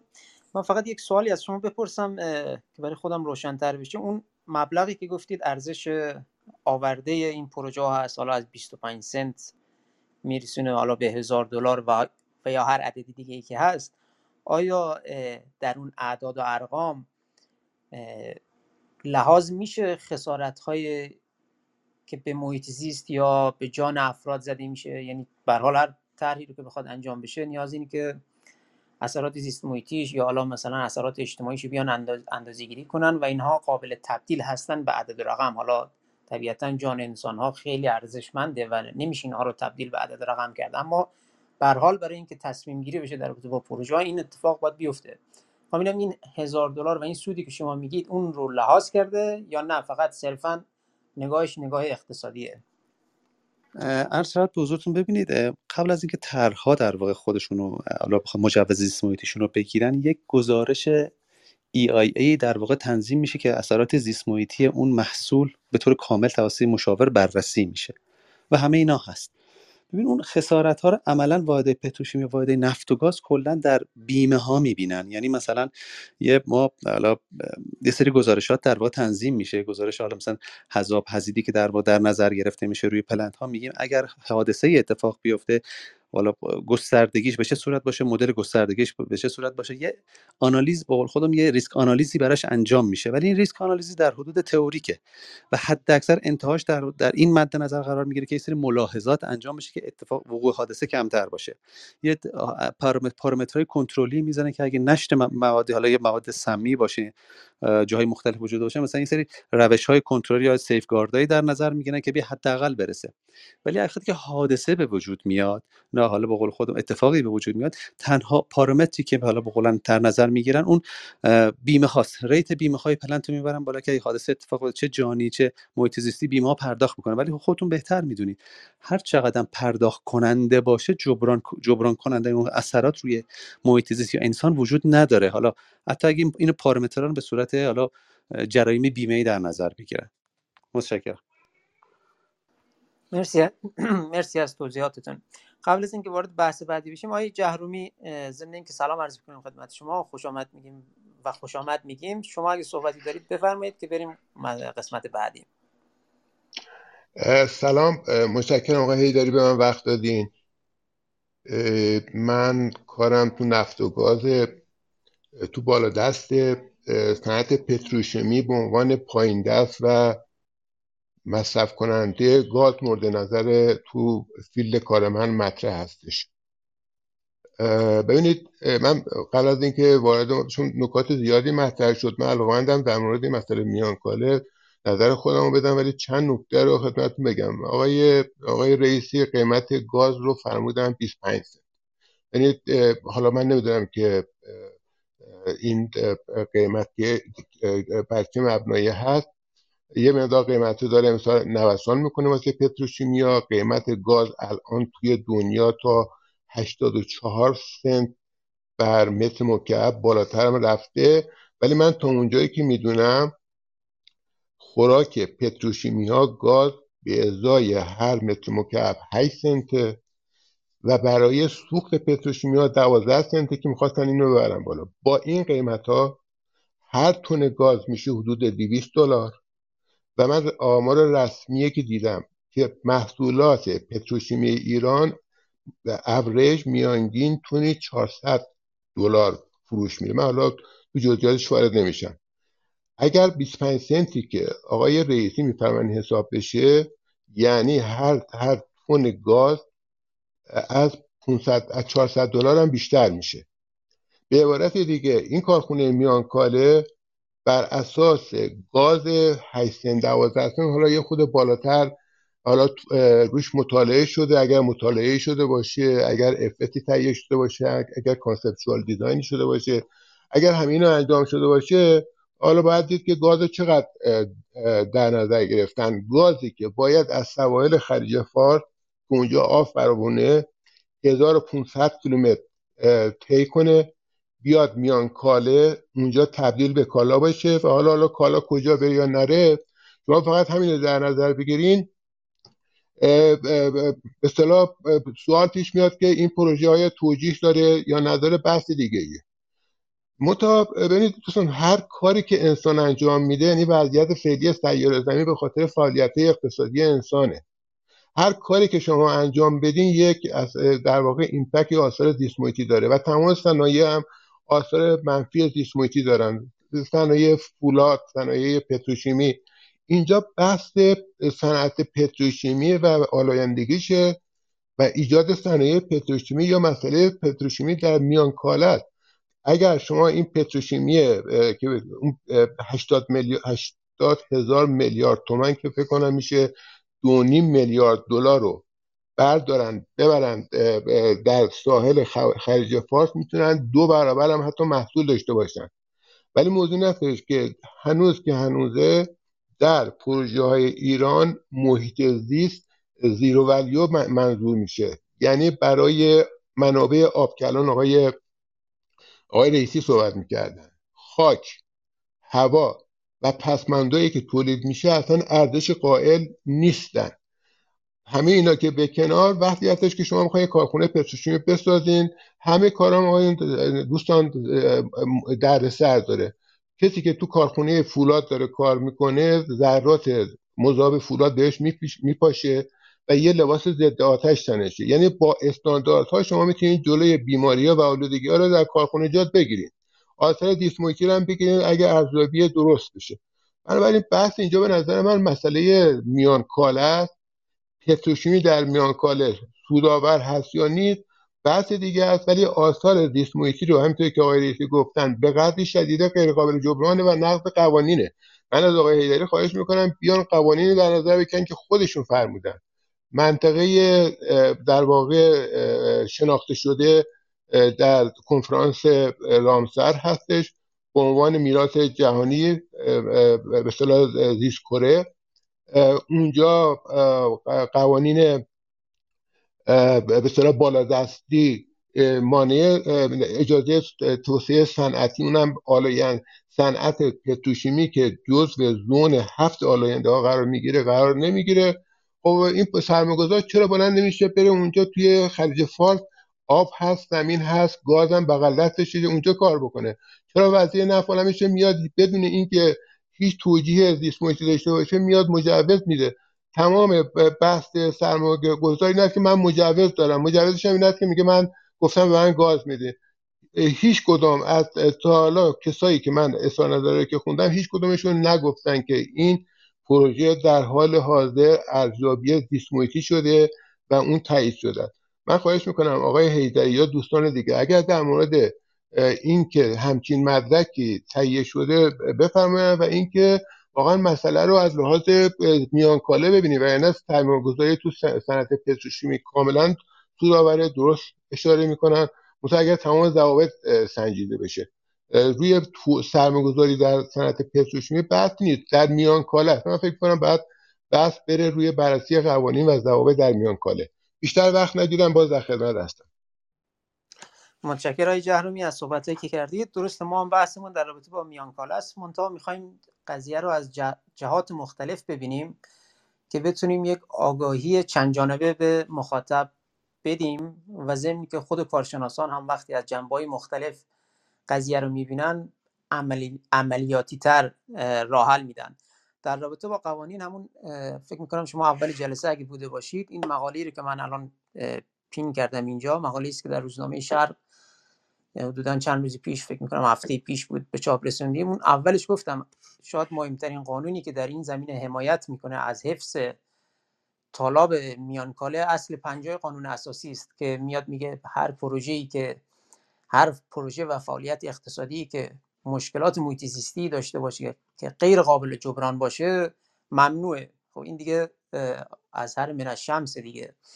ما در رابطه با قوانین حالا اینکه چه قوانین دیگه هم وجود داره من تخصصش رو ندارم در اون زمینه. من تا میشه در رابطه با اثرات زیست محیطیش و اقتصادیش صحبت کرد. این اعداد ارقامی هم که گفته میشه بابت اینکه چقدر سود دارن این پروژه ها نکته که در این اعداد ارقام مورد قفلت واقع میشه اینه که آیا میشه با عدد و رقم خسارات محیط زیستی و یا خسارات جانی و بیماری هایی که برای مردم منطقه می‌تونه در کوتاه مدت و دراز مدت ایجاد بشه مقایسه کرد. آیا می‌تونیم همچین عدد رقمی رو به دست بیاریم؟ فرض بر این که بتونیم همچین عدد رقمی رو به دست بیاریم آیا این لحاظ میشه در میزان سوددهی که میگن یا نه؟ این جزء پرسش های مهمیه که من بازم به اون مقاله‌ای که تو روزنامه شرق چیز شده اشاره کنم. اونجا نوشتیم که تقریبا برای مردمی که در اون منطقه دارن زندگی می‌کنن یعنی مردمی محلی که در فاصله حدودا 5 6 کیلومتری از شعاع پتروشیمی ها زندگی می‌کنن میزان انواع بیماری ها انواع سرطان ها و به خصوص سرطان خون جزو پرتکرارترین ها بوده و سی درصد بیشتر گزارش شده نسبت به کسانی که در معرض این موارد نبودن. حالا شما هر چقدر این پتروشیمی ها رو ببریم به سمتایی که مثل مناطق شمال کشور که شهرها و روستاها نزدیکتر هستن به هم دیگه خب این مشکلات بیشتری رو می‌تونه ایجاد کنه. در هر صورت متشکر از شما برمیگردیم آقای هیدری اجازه میده من یه عرضی داشته باشم؟ کوچولو. بله بفرمایید. ببینید الان ما در کشور بک... بله 60 کارخونه پتروشیمی داریم. این نکته ای که خانم خانم رحیمی فرمودن الان در تجربه یعنی تجربه شده شما برین اصالویه نمی‌تونید نفس بکشین برین بندر امام تمام اطرافش حتی آب دریا و ماهی آسیب دیدن. یعنی این مسئله که شما فرمودین کاملا ثابت شده است. این باعث این است که یک پروژه پتروشیمی در یک محل مناسب بخواد احداث بشه. اونو باید بررسی ولی اینکه در میان کاله با اون حساسیت زیست محیطی شما درسته.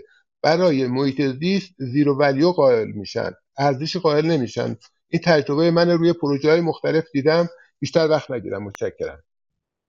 خواهش می‌کنم. من یک نکته ای الان یادم اومد در بین صحبت های شما بهش اشاره کنم. اینه که این که فرمودید که اثرات زیست محیطی می‌تونه پتروشیمی داشته باشه و میشه اونها رو از بین برد و یا حالا هر چیز دیگری. نکته مهم اینه که ما می‌تونیم اینها رو به حداقل برسونیم ولی اینا از بین نمیرن. و چون از بین نمیرن مثلا خیلی از مواردش ناشناخته است. مثل همون مواردی که گفتم حالا اسمش هیدروکربن های آروماتیک بهش میگن. اونها هنوز در حال پژوهشه. یعنی همین الان دانشگاه های تراز اول دنیا در حال پژوهشن که اینها رو چطوری بتونن اینها رو به حداقل برسونن. یعنی حتی فرض بر این بگیریم که به پیشرفته ترین تکنولوژی های حذف این آلایندگی ها هم دسترسی پیدا کنیم. باز هم اونا آلایندگی خودشون رو دارن و از این بابت هست که نگرانی های زیست محیطی برای محیط های حساس مثل میانکاله چندین برابره. چون امکان نداره این رو میشه با قاطعیت گفت. در علم قاطعیت نداریم اما این چون کار عملیاتی هست این رو میشه گفت که امکان نداره کسی بیاد ادعا کنه بگه که ما صد درصد اثرات زیست محیطی یک پتروشیمی رو می‌تونیم یعنی آلایندگی های یک پتروشیمی نه اثرات ثانویه یا مثلا اثرات جانبی. آلایندگی های مستقیم یک پتروشیمی رو حذف کنیم. لذا چون این نشتی ها این حالا در ادامه این جلسه صحبت خواهیم کرد در رابطه با پسابش در رابطه با اینکه چطوری می‌تونه این انتقال پیدا کنه به سفره یا زیر زمین خواهیم دید که به این سادگی ها نیست اتفاق خواهد افتاد. حالا ممکنه 6 ماه دیگه اتفاق بیفته ممکنه بسیار کم و در طول زمان اتفاق بیفته. در هر صورت هر به هر صورتی که اتفاق بیفته اثرات زیست محیطی مخرب داره و برای جایی مثل میان کاله یک یک نقطه سیاه یک نقطه سیاه خواهد بود. حالا قبل از اینکه بحث رو ادامه بدیم خدمت های تفقدی سلام عرض می کنم و صحبت شما رو میشنویم مهندس.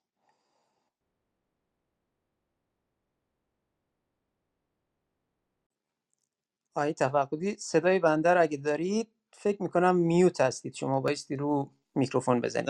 بله سلام سلام. حالتون خوبه؟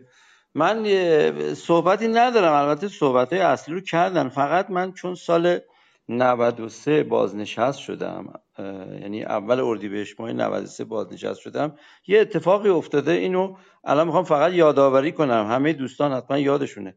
ببینید من ده سال آخر کاریمو در امور بین الملل شرکت نفت بودم. ما کارمون فروش نفت بود و خب به هر حال یه مقدار بنزین و فرآوردن باید خریداری می‌کردیم دیگه.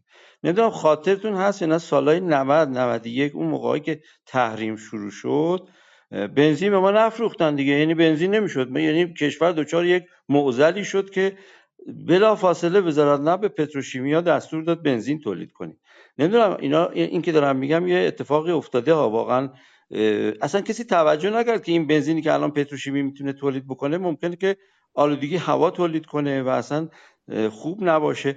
اون موقع اینو دستور دادن یعنی بحث دستوریه. یعنی اصلا گفتن آقا باید بنزین رو تولید کنین مملکت داره میره به یه سمتی که باید این تولید بشه. پتروشیمیات بنزین تولید کردن. من یادمه این اتفاق افتاد. حالا شاید بقیه دوستان آقای رئیسی آقای جهرومی خانم اینا یادشون باشه این واقعه رو. من الان فکر می‌کنم که این قضیه میان کالم تقریبا حالا حدس می‌زنم. تقریبا هم شاید اینم در همون مایه باشه. یعنی اون اتفاق رو تو ذهنمون باشه. ببینید من فکر می‌کنم که ما نفت رو نمی‌تونیم بفروشیم. الان تحریمیم دیگه. یه مقدار فشار روی مملکت هست. به هر حال ارز نمی‌تونه تولید کنه. خب پس اگه که این فشار باشه میان چیکار می‌کنن؟ میگن خیلی خب یه پتروشیمی دیگه درست می‌کنیم محصولات اونو می‌بریم میفروشیم. یعنی از طریق اون ارز کشور رو تعمین می‌کنه تصمیماتی که گرفته شده که یک چنین چیزی رو دوباره راه اندازی بکنن. اونم کنار دریای خزر. خب میگن خط لولهشو که داریم. یک خط لوله گاز داریم. از سرخس میاد تا نکا. خب این که امکاناتش هست. خیلی خب پس بریم میانکاله رو راه بندازین آقا. پتروشیمی بتونیم تولید کنیم و این محصولاتش هم همونجا بفروشیم و ارز کشور رو بتونیم تامین کنیم. این تصمیمات من فکر کنم اینجوری گرفته میشه. اصلا تو این فکر نیستن که این چقدر سرطان زاست و یه بچه رو یه بچه رو اصلا یه تحصیل کردم نه. یه کسی که مثلا فقط دبستان رو فرض کنه یه مقداری از دبیرستان رو خونده باشه شما ببر ماهشهر ببینه اون مردم مثلا سرطانی شدن ببینه نمی‌دونم. اصلا به, وضوح اصلا متخصص نمی‌خواد. می‌فهمه که این اونجا خب سرطان تولید شده از طریق پتروشیمی. اما الان اصلا به این فکر نمی‌کنن. میگن آقا تحریمیم. چون تحریمیم و محصول پتروشیمی رو میشه فروخت پس ما که نفت نمی‌تونیم بفروشیم برین یه پتروشیمی تولید کنین دوباره. موادش هم که وجود داره گازش هم که هست از سرخس میاد. خیلی خوب الحمدلله. من فقط خواستم یادآوری کنم که یادمه من سالهای 91 بود یا 92 ما نتونستیم بنزین بخریم. دستوری گفتن پتروشیمیا بنزین رو تولید کنن. باید اینو شما هم یادتون باشه یه همچین چیزی. که خیلی روزنامه ها نوشتن که هوا رو آلوده کرد این چجور بنزینیه. چجور فلانه ولی به هر حال گذران گذران شد و از اون شرایط رفتیم به یه شرایطی که تأمین شد مقدارش. من صحبت دیگه ندارم فقط خواستم همین موضوع رو که یه موضوع تاریخیه فقط یادآوری کنم. انشالله که بحثتون حالا من استفاده می‌کنم. من که تخصص زیادی در زمین های محیط زیست و اینا ندارم. قربونتون خیلی ممنونم. ممنون های تفقدی و ممنون از نکته که گفتید. این نکته که شما گفتید من رو یاد مازوت سوزی هم انداخت در نیروگاه ها ولی به هر صورت آی جهرومی من صدای شما رو من می‌بینم شما مایک می‌ذارید. منتها اگه اجازه بدید که بحث رو جلو ببریم باز برمیگردیم به شما و نکته شما رو خواهیم شنید. آیه رئیسی نکته رو گفتن در رابطه با پسمان. من حالا یک مقداری ادامه میدم در با توجه به همون مقاله‌ای که نوشته شده. چون بحث پسمان می‌رسیم تقریبا شاید دو سه دقیقه زمان ببره.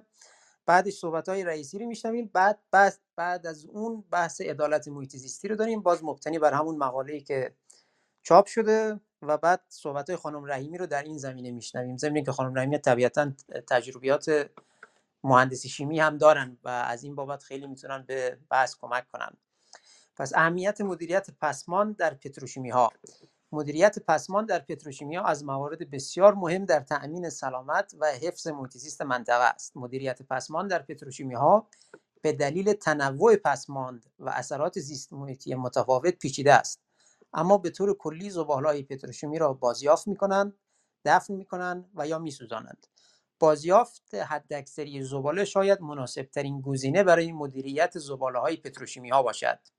یعنی بازیافتی که در خود داخل مجموعه اتفاق میفته و حالا برگردونده میشه مواد بازیافتی و خب دیگه خروجی کمتری داره.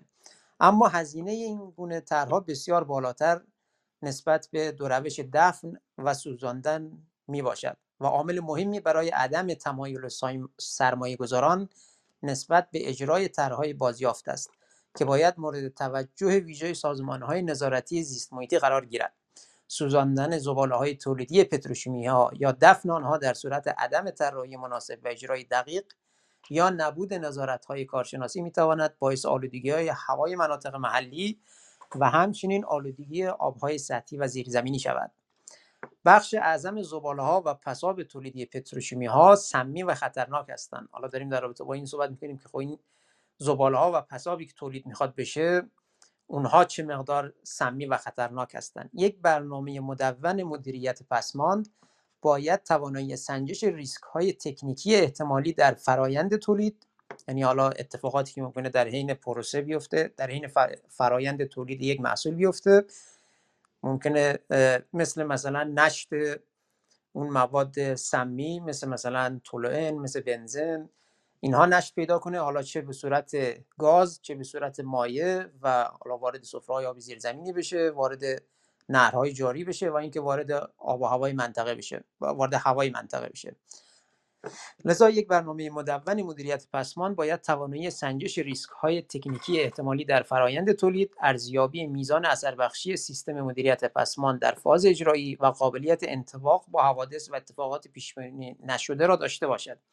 اجرای صحیح یک برنامه موفق مدیریت پسماند می تواند اثرات زیست محیطی های تولیدی در پتروشیمی ها را به مقدار در خور توجهی کاهش داد اما مثل همونجور که قبلا هم عرض کردم از بین نخواهد بود پسماندها می توانند ناشی از واحدهای تولیدی یا خدماتی مورد استفاده در پتروشیمیا باشند. یعنی صرفا پسماندها و یا زباله ها و مخاطرات ناشی از آنها صرفا مربوط به خود اون پتروشیمی نیست. ممکنه به هواشی مرتبط با اون باشه. مثل مثلا انتقال گاز مورد نیاز احداث لوله هایی که مورد نیاز اون گاز هست. رفت و آمد تجهیزات و ماشینالات به اون منطقه. وقتی منطقه یک منطقه محیط زیستی حساسی باشه رفت و آمد جاده کشی و مجموعه این اتفاقات می‌تونه بسیار خطرناک باشه برای محیط زیستمون. پتروشیمی امیرکبیر در ساحل جنوبی خلیج فارس سالانه بیش از 3100 تن پسمان تولید می کند که بیش از 88 درصد از آنها خطرناک گزارش شدن این بر مبنای یکی از مطالعات یکی از مطالعاتی است که در فکر می کنم مجله مربوط به محیط زیست دانشگاه تهران چاپ شده بود. در مدیریت پسمان باید به نوع آلاینده های تولیدی در پتروشیمی نیز توجه کرد. آلاینده های متفاوت ممکن است روش های بازیافت یا دفع متفاوتی داشته باشند. این هم باز داخل پرانتز ارز کنم که همونطور که قبلا اشاره کردم حتی در کشورهای پیشرفته در محیط های دانشگاهی که پیشرو هستند در این زمینه ها ما کماکان درگیر مسائلی هستیم که بتونیم این آلاینده ها رو حذف کنیم. مثل همون آلاینده های هیدروکربنی که در حین پروسه های تولید می‌تونه ایجاد بشه و اونها حتی ما مشکل شناسایی هم داریم. یعنی علم اونقدر هنوز نتونسته جلو بره که بتونه به درستی ترکیبات اون مواد عالی فرار مواد شیمیایی فرار رو از هم تشخیص بده و بگه خب حالا برای این مورد مثلا این نوع گاز گاز سمی این کار رو باید انجام بدیم برای این یکی دیگه این کار دیگه. چون اون قسمت ها ناشناخته است و هنوز تکنولوژی به نرسیده طبیعتا می‌تونیم این نتیجه گیری منطقی رو داشته باشیم که خب در تکنولوژی هایی که قدیمی تر هستن و یا حتی تکنولوژی هایی که نزدیک به تکنولوژی پیشرفته هستن مطمئنا ما خروج آلاینده هایی رو داریم که می‌تونه برای محیط زیست مضر باشه. نکته مهم دیگر آن است که پساب خروجی از پتروشیمی در کجا و در چه منطقه تخلیه خواهد شد و متناسب با آن نیست تصویه شود. اینکه ما خروجی پتروشیمی چون پتروشیمی ها تصفیه فاضلاب دارن. و این تصفیه فاضلاب ها مثل تصفیه فاضلاب شهرها می‌تونه به جای مختلف خروجیش به جای مختلف باشه. اینکه خروجی به یک رودخونه باشه به یک دریا باشه دریاچه باشه استانداردهای مخصوص خودشو داره که رعایت اون استانداردها باعث میشه که ضرر و مشکلات محیط کمتری به اون محیط آبی وارد بشه. و خب این باز این رو داخل پرانتز بگم این یکی از همون اهداف هفدهگانه توسعه پایدار سازمان ملل که میگه ما بایستی وقتی بحث توسعه رو انجام میدیم در کنار از بین بردن فقر در کنار افزایش اشتغال و و و بایستی حیات خشکی و حیات آب جانداران رو هم مورد توجه قرار بدیم.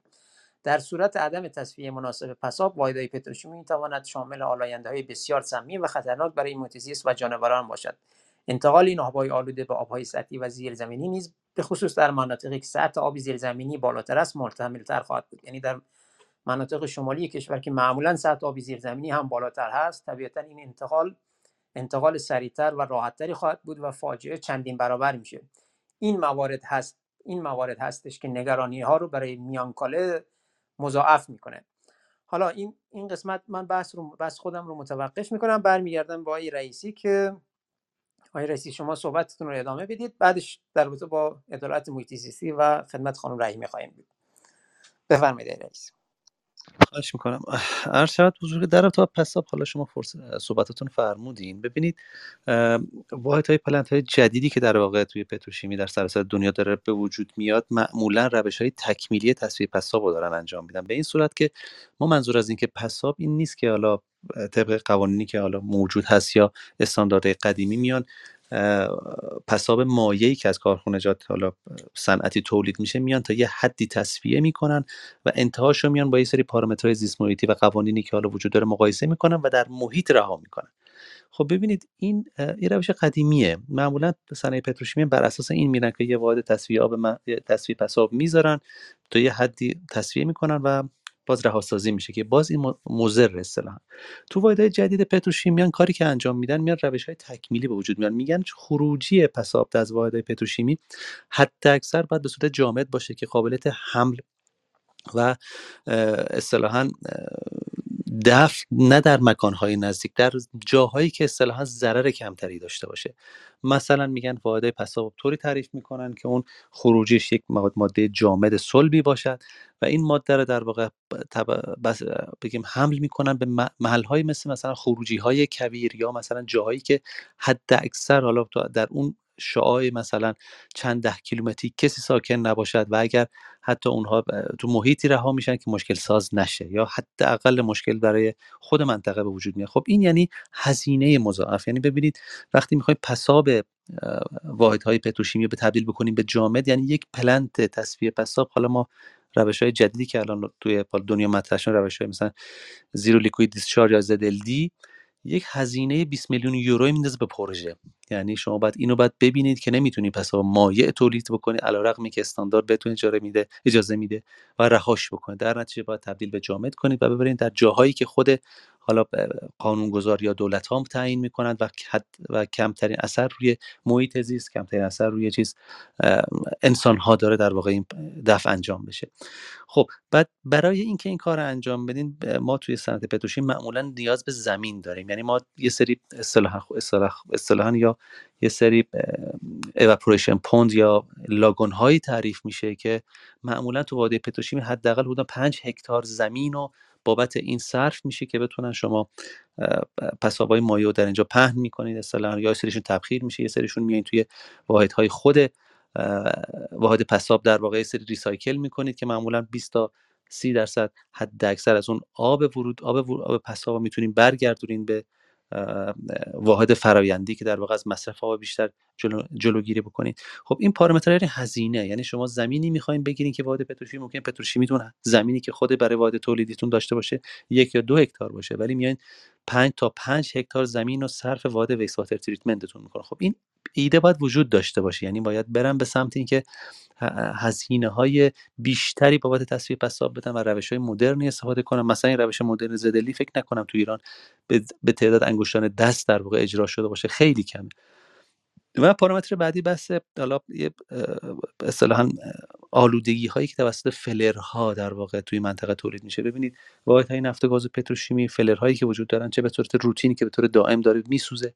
و آریندگی تولید می‌کنه. خب باید سری پارامترها و سری های تکمیلی استفاده بشه که بتونن اونها رو کم بکنن و هم یک زمانی هست که واحدهای پتروشیمی معمولا توی تعمیرات اوورهال هستن یا یه خرابی تجهیز اصلی وجود داره. مجبورن سوخت ورودی رو بدن به فلر و بسوزونن. مشابه همون اتفاقی تو عسلویه اتفاق میفته. اگه دقت کرده باشی بعضی موقع فلرها ارتفاع فلر ارتفاع خود ارتفاع شعله فلر ارتفاع خود فلر بیشتر. یعنی در واقع داره میسوزه همینجور. و این محیط آلودگی باعث آلوده آلوده, آلوده کردن محیط میشه. خب یه زمانی من یادم میاد توی عسلویه بحث zero flaring مطرح بود که حالا روش هایی وجود داره که اون میزان فلر هایی که دارن میسوزن به حداقل برسن از واحد واحد ها رو فلر flareless بکنن یعنی بتونن به جای سوزاندن اون گازها به صورت حالا جمع آوری گازها رو انجام بدن که اینها هم باز طرحهایی که خیلی هزینه زایه. معمولا این طرحها توی های پتروشیمی توی مثلا مناطق اصلی قابل توجیه داره که مثلا 7 تا 10 تا پتروشیمی کنار همدیگه هستن میان اینها رو مثلا گازهای زائد جمع می‌کنن یا مثلا کل اینها رو جمع می‌کنن توی واحد تصفیه پساب و روش تصفیه پساب نوین استفاده می‌کنن که به حداقل برسه. ولی روی پلنت هایی به این کوچیکی که مثلا توی یک منطقه وجود داره سرمایه گذار نمیاد هزینه بسیار گذافی بده بابت تصفیه پسا به روش های مدرن و یا جلوگیری از زیرو فلرینگ اون پلند خب به طب این هزینه هزینه گذافی است که معمولا رو طرحها اثر می‌ذارن. اگر به این سمت این فرهنگ برده بشه که هزینه در واقع اگر پتروشیمی می‌خواد احداث به علیرغم سود فوق العاده زیادی که داره. حالا من یه نکته عرض کنم حالا جناب جهرمی فرمودن در مورد این واحد پروپیلن یک از بقولن پلی پروپیلن که از گرونترین محصولات پتروشیمی که بعضا فکر کنم تنی خود پروپیلن 1000 1500 دلار فکر کنم قیمتش باشه. یعنی خیلی گرونه الان.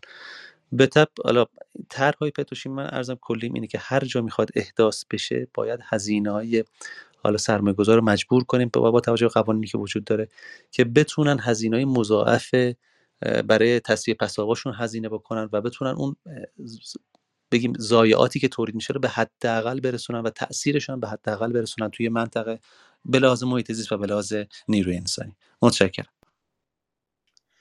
ممنون های رئیسی. اون من یه سوالی برام پیش اومد در رابطه با اون طرحهای جدید تکمیلی پساب که قرار خروجی پساب به صورت ماده جامد باشه احتمالا منظورتون اون اصلاحات است که به صورت جامد در میاد. منتها اون اون آب پساب کجا خواهد رفت؟ چون شما گفتید سی درصد ما وقتی که می‌خوایم ریوز کنیم یا دوباره استفاده کنیم سی درصد چل درصد این حدود درصد هاست که ما می‌تونیم برگردونیم و به خط و به ابتدای خط تولیدمون اضافه کنیم. به حال خروجی آب داره. این آب کجا میره؟ کنم خدمتتون. ببینید توی روش های تاثیر روش تبخیری استفاده می‌کنن. آبهایی که معمولا قابلیت استفاده نداره یا در محیط هایی هم عرض می‌کنن به صورت اواپریشن پوندز دارن. میره تو اواپریشن تبخیر میشه آبش و ضایعات جامد میمونه. یا اینکه روش های تبخیری استفاده می‌کنن. تو روش تبخیری خب به قولن حالا مخزنی استفاده میشه حرارت داده میشه و به صورت ضایعات جمع میشه. حتی الان جدیدا دارن استفاده می‌کنن. بحث ریوزی که شما میفرمونید ما توی واحد تصویه آب سیستم های آر او یا سیستم های ریورس اسموس که حالا هر یا از اون استفاده می‌کنیم برای اینکه بتونیم آب برگردونیم بعد همین آر او رو تو واحد پساب هم دارن استفاده می‌کنن. یعنی آر های جدیدی اومده که قابلیت استفاده در پساب با یه رنجی داره که دوباره یه مقدار آب برمیگردونه توی خود به عنوان فرش واتر برمیدارن ولی دوباره عرض می‌کنم باز همون سیستم آر به قول خودم یه رزیجوال ویست داره که اون رزیجوال ویست به صورت مایع هست دوباره میره تو سیستم های تبخیری یا میره توی اواپریشن پونت ها تبخیر میشه و فقط اصطلاحا جامدش میمونه. متشکرم آقای رئیسی. از دوستان در این زمینه مشخص اگه صحبتی دارن ما شنونده هستیم. خانم رحیمی آقای یزدانفر و یا دیگر دوستان. در ارتباط پسماند و مباحث مربوطهش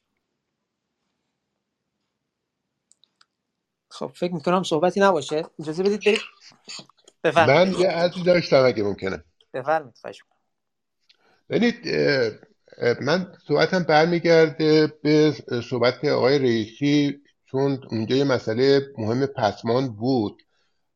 ببینید بنزین پتروشیمی که اشاره کردم فکر کنم از سال 88 89 شروع شد. و وقتی که آقای زنگنه سال 92 برگشت به وزارت نفت یکی از کارکرداش این بودش که من دیگه جلوی تولید بنزین پتروشیمی رو گرفتن و بنزین یورو 4 توضیح کردن اون بنزین پتروشیمی رو همون خودتون اشاره کردین در واقع همراه گاز مقادیر زیادی ترکیبات آروماتیک یا حلقوی یا هستن که اینا همشون سرطانزا هستن. از جمله مثلا همین به اصطلاح بنزین و اینایی که گفتین ترکیبات حلقوی ببینید اینطور نیستش که توی دنیا بیان به همین ترتیب پسماند و بریزن تو طبیعت. اگر شما تو یه کشور اروپایی کشور آمریکا تو آمریکا کنار یه واحد پتروشیمی یا یه کارخونه که آثار زیستمحیطی داره شرکت زندگی بکنید و اونجا متوجه بشین از در اثر پسماندا شما دچار بیماری شدین میرن دادگاه سو می‌کنن و کارخونه ها رو در واقع تعطیل می‌کنن. مثل اینجا مثل ایران نیست که مثلا شما بنزین پتروشیمی باعث سونامی سرطان شده بود. گفتن نشده. حالا من نمی‌خوام یه حرفی بزنم که حالا چیز نیست. ولی آمار سرطان تو دهه 90 تو ایران رفته بالا. تمام اینایی هم که رفتن دربان کردن خودشون با پول خودشون این کار کردن. در صورتی که اگه تو اروپا آمریکا بود حتما میآمدن از اون شرکت نفتی شکایت می‌کردن و تمام خساراتشون رو می‌گرفتن. این نیستش که الان توی دنیا بیان یه کارخونه پتروشیمی یک جایی ساخته بشه و اون کارخونه یا هر کارخونه دیگه اجازه داشته باشه ویستش رو حالا گاز آب یا رو یا گازهای آلاینده رو همینطوری بدون چیز به محیط انتشار بده دور بریزه تخلیه کنه. من نمی‌دونم این چه تفکریه که ما باید داشته باشیم. اصلا ضوابط HSC به قدری تو کارخونه ها و تسهیلات بینالمللی بالا هست. اگر کسی بیمار بشه باید صاحب کارخونه کلی خسارت بده. به این سادگی نمیشه پساب و دوری بعد من مسئله میانکاله رو باید بگم. الان بولدوزرها دارن و لودرها تو توی توی توی میانکاله کار می‌کنن. مرتر رو از بین می‌برن دیسکو ها رو از بین می‌برن بتون میریزن تمام این الان یه سری آثار دیسمویتی الان داره رخ میده آقای هیدری من ارزم این بود. حالا اینکه کارخونه ساخته بشه کارخونه ساخته بشه تولید شروع بشه تولید که شروع شده حالا به آقای رئیسی یه فیوزینگ رخ بده مثلا حتی گاز خامو که فیوز نمی‌کنن نمیدن به فلر. گازی که توی مدار هست ممکنه بخوام برای تعمیرات چیز بکنن این همه آثار دیسمویتی که شما دارین صحبت می‌کنین و پساب ها آثار بسیار کشنده و خطرناک داره. چون فرمودی در مورد پساب صحبت کنم من دیگه به این خلاصه می‌کنم ولی هیچ جای دنیا به این ترتیب نیست که شما به این راحتی اصلویه بندر امام عراق اصفهان تهران بیان مثلا مازوت بسوزونن به خاطر اینکه برق باشه. من بیشتر وقت دوستان نگیرم باز در خدمت هستم متشکرم. خواهش می‌کنم. مرسی از اینکه نکاتتون رو اشاره کردید و درست هم میفرمایید. اون پسماندها و یا پسابها همینطور که عرض کردم بسته به که به چه جایی خروجی داره استانداردهای ویژه خودش رو داره و اون استانداردها باید رعایت بشه. حالا هم استانداردهای جهانی داره و هم استانداردهای خود سازمان حفاظت محیط زیست ایران هم داره که حالا باید رعایت بشه. که رعایت میشه یا نمیشه بحث دیگری است که مربوط به اون مباحث کارشناسانه یا مباحث نظارت کارشناسی است. خب قسمت بعدی که می‌خوایم در رابطه باش صحبت کنیم در رابطه با بحث مهم عدالت محیط زیستیه و این مسئله مهم که خب مردم اون مردم منطقه میانکاله حالا مناطق اطرافش حالا چه شوهای 5 کیلومتری 10 کیلومتری از هر شوهایی که در اون منطقه حضور دارن و یا کارکنانش کارکنانشون اونها چه حق حقوقاتی دارن و همونطور که خانم رحیمی هم به درستی اشاره کردن بسیاری از این کارکنان دچار بیماری های سخت و ناعلاج میشن و یا مردم منطقه.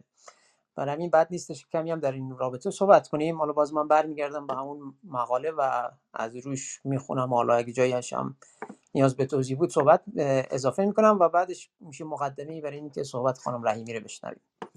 عدالت محیط زیستی چیست و چه اهمیتی دارد؟ البته این رو هم بگم که ما تقریبا دو سه جلسه دیگهمون به طور مشخصا در رابطه با عدالت محیط زیستی صحبت می‌کنیم. اونجا خیلی مفصلتر و با مثال های مختلف و بیشتری بحث رو بست میدیم و خب اونجا بیشتر صحبت می‌کنیم. اما فعلا برای این جلسه شاید این به این بشه بسنده کرد. عدالت محیط زیستی یا environmental justice.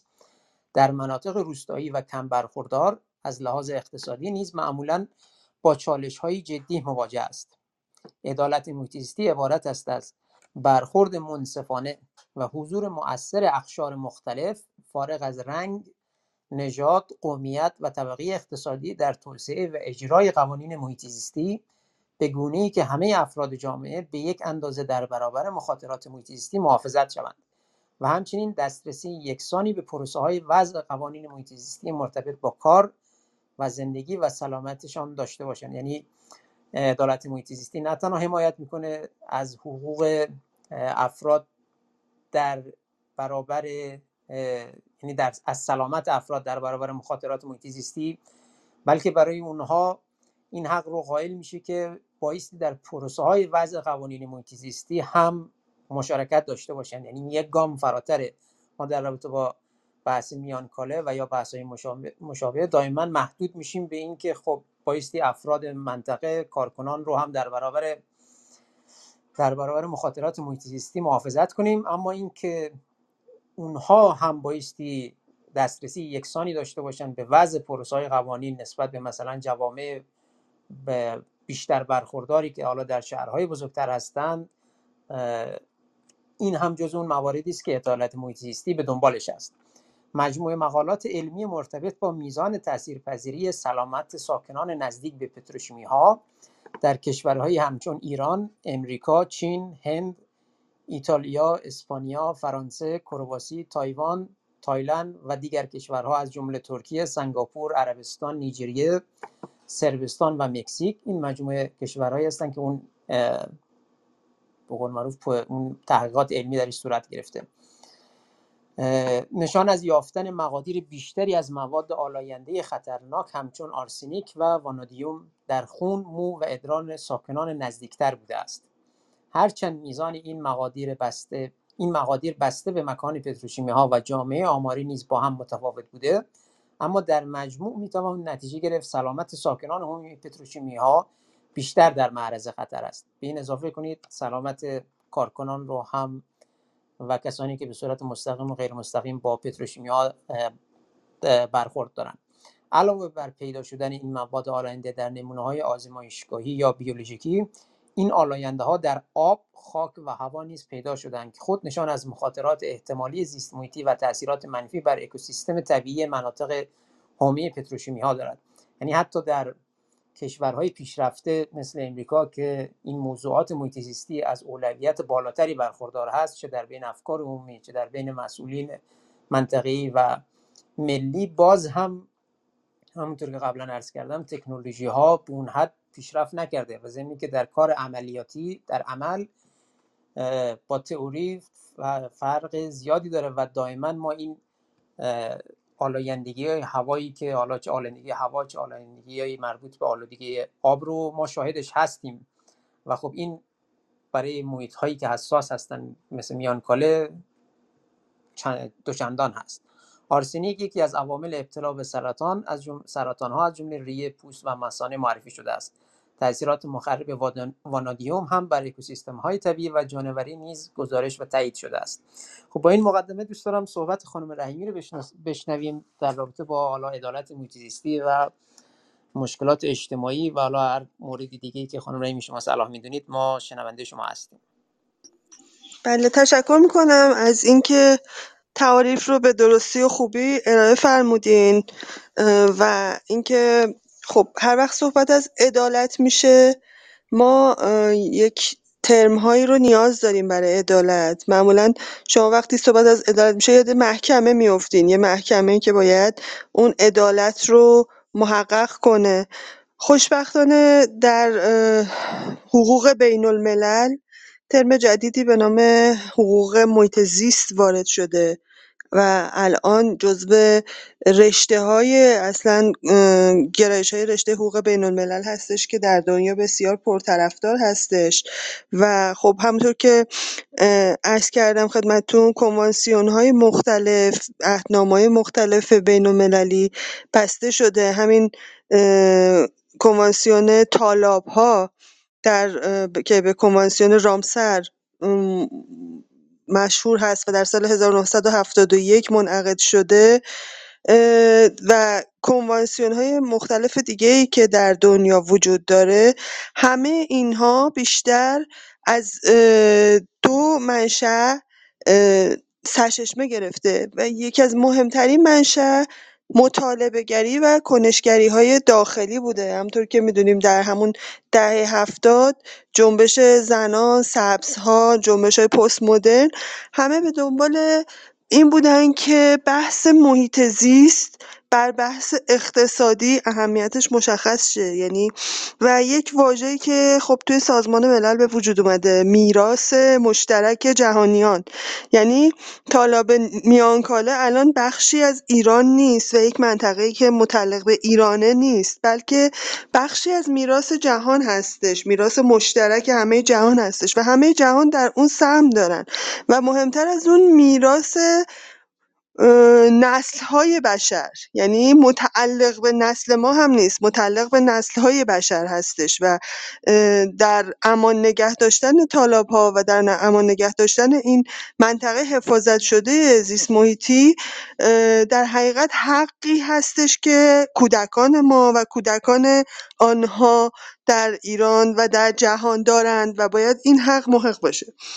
در مناسبات بین‌المللی ما تاریخ آراء دیوان داوری دیوان دادگستری بین‌المللی رو داریم. در مخاصماتی که در مشاجراتی که بین کشورها بوده روی مسئله محیط زیست که از حق سرزمینی عدول کرده خیلی از آرا و به حق زیست محیطی اولویت اول رو داده. و ما می‌بینیم که رأی‌های بسیار یعنی قابل قبول و مثبتی در عرصه بین‌المللی ما داریم و داده شده.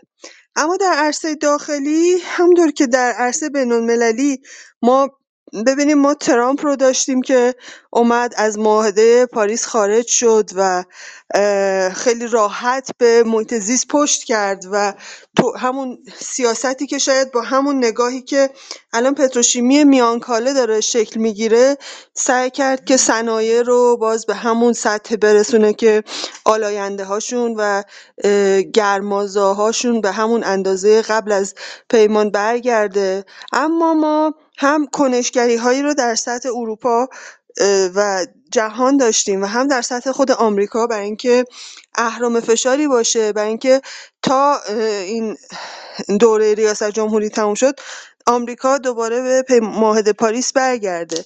و این فشارها اگر نباشه وقتی مردم یعنی این همه دولت مردان چیزی که در رأس کارشون می‌ذارن پول هستش و اون رو سرلوحه قرار میدن اینه که چقدر پول یعنی همه چیز رو با اون چشم دلاری خودشون نگاه می‌کنن. ولی اون چیزی که به این نگاه قید می‌زنه و اون رو به در حقیقت مهار می‌کنه. اون های مردمی هستش. متاسفانه ما در سالهای اخیر با تضعیف های زیست محیطی روبرو بودیم و این در زمینه عدالت ما رو یه مقداری ناامید می‌کنه. چون که بالاخره این صدای بلند مردمی که به هم پیوستن و کنش می‌کنن در اعتراض به تخلفات زیست محیطی هستش که اون سود سرشار رو به نوعی در قید خودش در میاره و ما خب با برخوردهای خیلی ناجوانمردانه با فعالین محیط زیستمون روبرو بودیم. تضعیف نهادهای کنشگر محیط زیست رو داشتیم. اما علیرغم همه اینها آرایی رو داشتیم ما حتی در های داخلی. از هایی که شده های حقوقی که شده آرایی رو داشتیم که آرای مثبتی هستش و یک امیدی رو در دلها زنده, زنده می‌کنه. برای اینکه خیلی جاها جلوی خیلی از ها زمین ها جنگل ها با همین آرا و ایستادگی نیروهای محلی در حقیقت گرفته شده و این خواهی به نوعی در محکمه هم جواب داده. من فکر می‌کنم که در بحث میانکاله هم تا جایی که مطالعه کردم و دنبال کردم مردم محلی بسیار به این قضیه اهمیت میدن و خیلی براشون مهم هستش. و همونطور که می‌بینیم از باز هنرمندانی که به منطقه تعلق دارن هم هایی نشون داده شده که این واکنش ها خب می‌بینیم که مقامات محلی رو هم براشفته کرده و نسبت به اون واکنش دوباره نشون دادن. بنابراین نشون میده که این واکنش ها و این ایستادگی های مردمی در قبال چنین طرحهایی نتیجه بخش هستش. اگر که حالت هرچقدر سا به قول معروف تر و تشکل تری داشت خب خیلی بهتر بود. اما الان هم با توجه به های حالا اگه های قوی رو خیلی در زمینه محیط زیست امکان شکل رو نداشتیم اما کنشگران بسیار قوی و به نامی هستند. در این عرصه که شناخته شده هستند و من شاهد این مدت حالا توی این دو هفته به خصوص دو هفته اخیر شاهد فعالیت های بسیار چشمگیری بودم که از طرفشون. متاسفانه یک توهمی یه موقع ایجاد میشه در ما مردم که اگر یه کمپینی کارزاری ایجاد میشه و میریم اونجا یه امضایی می‌زنیم اسمی می‌ذاریم ما تعهد خودمون رو تعهد اجتماعی خودمون رو نسبت به حالا محیط زیست تموم کردیم و دیگه نیازی به کارهای دیگه وجود نداره. اما از همین دست روم‌ها، روشنگری‌ها، آگاهسازی‌ها به نظرم خیلی تاثیر داره و اون بحث تحقق عدالت زیست‌محیطی رو که ما در خیلی از بخش‌های کشور شما می‌بینین بحران‌های آب و درگیری هایی که در استانهای مختلف سر مسئله آب پیش میاد.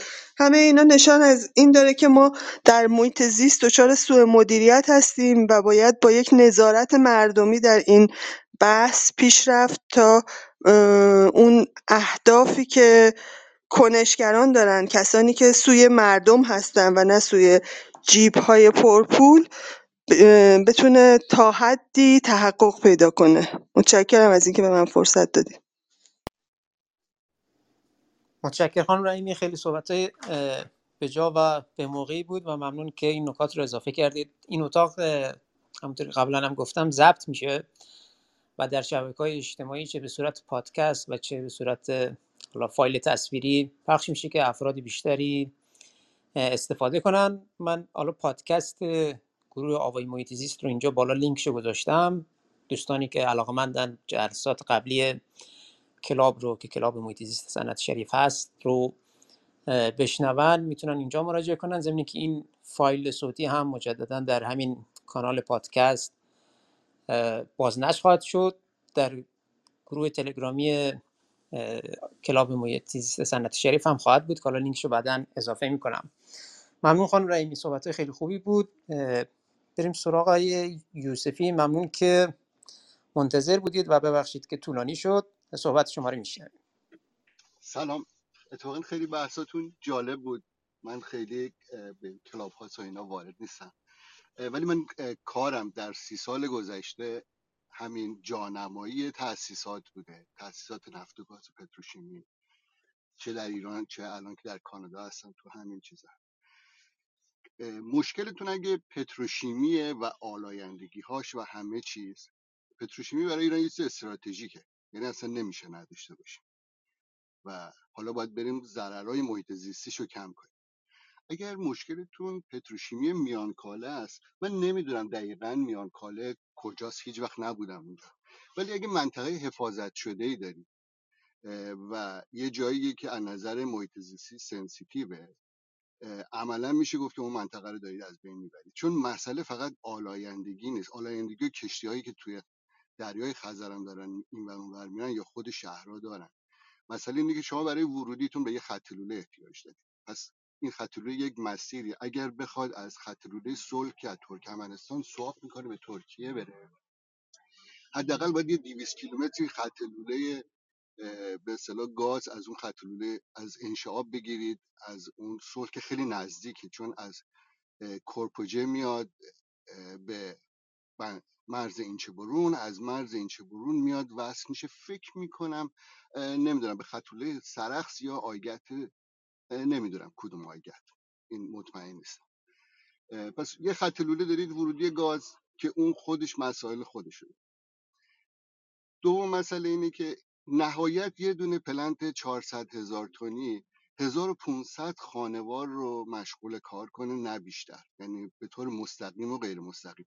چون فقط اونایی که تو پتروشیمی کار می‌کنن نیستن. خدماتی که باید به اون پتروشیمی داده بشه هم هست. 1500 نفر احتمالاً کار ایجاد می‌کنه. 1500 خانوار کار ایجاد می‌کنه. یک بحث اساسی دارید که نمکه. اصلا برای همین اینا رو کنار دریا می‌سازن. و تقریبا من مطمئنم که نمک رو به صورت جامد بازسازی بازیابی نمی‌کنن. اگر بخوام بکنم باید ببینید که متاسفانه هیچ اطلاعاتی هم نیست. اگر این پروژه قیمتش کمتر از دو میلیارد دلار باشه ساختنش قطعا نمک بازیابی نمی‌کنه. قطعا اصلا هیچ چیز محیط توش نیست. چون بیسش میره تا دو میلیارد دلار که این رو بسازن تا اگه پول زمین ندن و این اضافه بر دو میلیارد دلار برای 400 هزار تن آن چیزیه که خرج خط لوله میشه و خرج محیط زیست که قیمت رو باید برسونه تا 4.5 میلیارد دلار. یعنی اینقدر اختلاف داره. فکر نمی کنم. متاسفانه هیچ اطلاعاتی هم نیست. تقریبا میشه گفت که میان کاله رو اگر سنسیتیو من نمی‌دونم اونجا کجاست اون رو دمیج کامل به خاطر ترافیک رفت آمد آدم ها تاثیرات آدم ها رو موتی و اصل همه نویز یعنی اگه پرنده مهاجری اونجا دارید به خاطر نویزی که اینا ایجاد می‌کنن پرنده ها احتمالا جابجا میشن تا یه چیزی نزدیک شاید 60 کیلومتر دورتر از اونجا. اونا رو پرنده ها رو از دست می‌دید فلر نباید خیلی مهم باشه. اون فلرهای اصلی اگه یه مشکلی پیش بیاده که تو هر جایی فلر ممکنه طولش دو برابره شعلش دو برابر خودش بشه. ولی گازی که مصرف می‌کنن که میگم من به طور یقین میگم که گاز داره از ترکمنستان میاد. اصلا گاز خود ایران نمی‌تونه باشه. برای که ما همینجوری کمبود گاز داریم می‌بینید که تو زمستون چی میشه. این باید از گاز سواب باشه. اینجا یه نکته خیلی چیزی پیش میاد که چرا یه دفعه این میانکاله یه طرحی که حتما از سه چهار پنج سال پیش روش بررسی شده و سوداوری صد درصده. یعنی و من به شما قول میدم که محصولاتشو فروختن آردی یعنی یه کسی پول داده محصولات دو سال بعدی اونجا رو خریده حتما که اینا اصلا کلنگ به زمین زدن. مسئله مهمی که پیش میاد اینه که ببخشید صدای من هست؟ چون این اصلا نمی‌دونم این چیزا درست کار می‌کنه یا نه. بله بله صداتون رو میشنویم. مسئله مهمی که پیش میاد چرا الان یه دفعه محیط زیست ها صداشون بلند شده یه دفعه؟ من نمیگم نبودن بودن اینا ظاهرا از اولش نفرات نگران محیط زیست توی این چیز بودن و به این قضیه اعتراض داشتن. ولی الان یه دفعه این قضیه اینقدر بزرگ شده. من فکر کنم دلیلش اینه که با توجه به جنگ اوکراین و احتمال اینی که گاز رو از روسیه نخرن گاز ترکمنستان که سواب میشه از طریق ترکیه خیلی مسئله مهمی. من فکر می‌کنم که ایرانی ها دنبال این هستن که به بهانه محیط زیست با کمترین خسارت از این قرارداد بیان بیرون و تقریبا برای اینه که صدای محیط زیستی ها داره شنیده میشه محیط زیستی ها درست میگن ولی این ماجرا صرفا بابت اینه که هیچ خللی توی گاز ترکمنستان به ترکیه نباید پیش بیاد. اون گاز مال ما نیست اصلا. یعنی خط لوله ترکمنستان میاد با یه اسپکی میکس میشه با خط لوله ایران و ما دم مرز ترکیه همون مقداری که گاز وارد کردیم رو میدیم به ترکیه فقط حق ترانزیتش رو می‌گیریم. سواپ گاز اینه. این میانکاله بسیار بسیار کارخونه سوداوریه یعنی شاید خیلی اگر بتونن از کات کورنر کنن از این محیط زیستی ها و این چیزها رو همه رو دور بزنن شاید با پول اون موادی که تا الان فروختن اصلا کارخونه رو صفر صفرش کردن. برای اینکه مایات گازی پالشگاه کرپ, کرپ جمع هستش. اونا رو الان ترکمنستان با ترکمن رو با کشتی از طریق ولگا می‌برن. اون رو هم با یه خط لوله 6 اینچ فکر می‌کنم دنبال اینن که بیارن. یعنی تقریبا اون مونده رو دست ترکمن با قیمت بسیار بسیار نازلی می‌تونن بگیرن وگرنه ترکمن باید بسوزوننش. و جایی نمی‌تونن بفرستنش. اگه نتونن از طریق کشتی بفرستن بیرون که این جنگ این چیزها رو همه این چیزی که من فکر می‌کنم تقریبا حساب کتاب اینو نشون کاغذ اینو نشون میده. حالا ممکنه در واقعیت برای همین هم هست که هیچ چیزی شفاف نیست. اصلا نمی‌دونیم سرمایه گذار کی داره اون چهار و اندی میلیارد دلار رو می‌ذاره. قطعا اینا مجوز feed شون رو گرفتن قبل از اینکه اصلا به فکر بیفتن. مثلا بدون مجوز feed که این که شرکت گاز بگه من حتما این feed ی که شما می‌خواین رو بهتون میدم بدون این که اصلا کسی حتی وقت نمی‌ذاره برای فیزیبیلیتی استادی یعنی این اولین چیزیه که باید بشه. محیط زیست که اصلا مهم نیست. این چیزی که من خواستم بگم. ممنون از ممنون از شما. از نکات خیلی خوبی رو اشاره کردید. حالا من یک نکته رو هم اضافه کنم به اون قسمتی که در رابطه با صدای پتروشیمی گفتید. اتفاقا هم صداست و هم نور که می‌تونه اختلال ایجاد کنه و حالا چه در زندگی جاندارانی که اون منطقه هستن و اتفاقا چند وقت پیش یه مقاله میخوندم. فکر می‌کنم یا بی بی سی فارسی بود یا بی بی سی انگلیسی. مطمئن نیستم در رابطه با این بود که این نور شهرها و یا حالا نورهای مصنوعی چطوری می‌تونه اختلال ایجاد کنه در مهاجرت بعضی از گونه های پرنده ها و خب طبیعتا وجود پتروشیمی که دائما می‌خواد شبانه روزی نور اونجا داشته باشه اون این هم یکی از مواردی است که بایستی در همون ارزیابی های که فعلا کسی برای کسی شفاف نیست که چاپ شده نشده کجا هست فعلا مشخص نیست. منتها این چیزی که از سازمان حفاظت محیط صدایی که از اونجا میاد بیرون و ریاستش این رو مطرح کرده اینه که هنوز ارزیابی محیط یا هنوز تایید نهایی محیط زیستی رو نداره. و همینجور که شما گفتید هنوز جنبای مختلف پروژه شفاف هم نیست. ممنون از شما. آقای جهرومی من دیدم شما مایک می‌زدید. در این زمینه صحبتی دارید؟ بله. چند نکته ای که این دوست ما اشاره کردن رو چون در رابطه با انتقال گاز و سواپ گاز صحبت کردن من می‌تونم اینجا کلیه روشن توضیح بدم. منتها برای احتمالا خود آقای هیدری بهتر می‌تونن اینا اشاره کنن که آقای رئیس جمهور در اسفند ماه رفتن در استان گلستان و به عنوان رفع موانع تولید دستور دادن که پروژه اونجا آشنا بشه ولی همین اجرا بشه. صاحب مجوزم که مجوزش آقای آقای آقای زنگنه صادر کرده و فرستاده به محیط زیست صاحب مجوزم از 20 یعنی کار متوقف بوده. ولی با دستور رئیس جمهور از 20 اسفند پیمانکار شروع به کار می‌کنه تخریب مراتع می‌کنه. و همینطور که یکی دوستان گفت فضای مجازی منعکس میشه و اعتراضات شروع میشه و حالا چلنج هست چالش هست که کار به کجا بکشه. بعد یه مورد دیگه ای که باید دوستان شاید باید بعدا روش کار کرد این هستش که به نظر میاد که حالا دوستی که در مورد دو میلیارد تا چهار میلیارد دلار صحبت می‌کردن که 4 میلیارد دلار یعنی اختلاف دو میلیارد دلار در واقع دقیقا همین است که شما بخواید تمام استانداردهای زیست رو رعایت کنید و زیرو ویست بشین. یعنی هیچ پسماندی به محیط زیست تخلیه نکنید. اینم بعید می‌دونم که مثلا یه شرکت ایرانی بخواد بیاد اینجا 4 میلیارد دلار یا دو میلیارد دلار 2 میلیارد دلار بخواد سرمایه گذاری کنه. اینا بعدا می‌خوان از صندوق توسعه ملی نام پول بگیرن. ولی خط گاز بین ترکمنستان و ایران حدود آقای جهرومی خلاصه می‌کنید چون نزدیک بله بله. سی میلیون بله بله. الان. بله الان. سی میلیون متر مکعب هست و این موافقت نامه که رئیس جمهور با ترکمن چیز کرد هیچ موقع operative نشد. این سی میلیون قرار بودش که بیاد 5 میلیونش از طریق خط لوله آستارا بره طرف آذربایجان.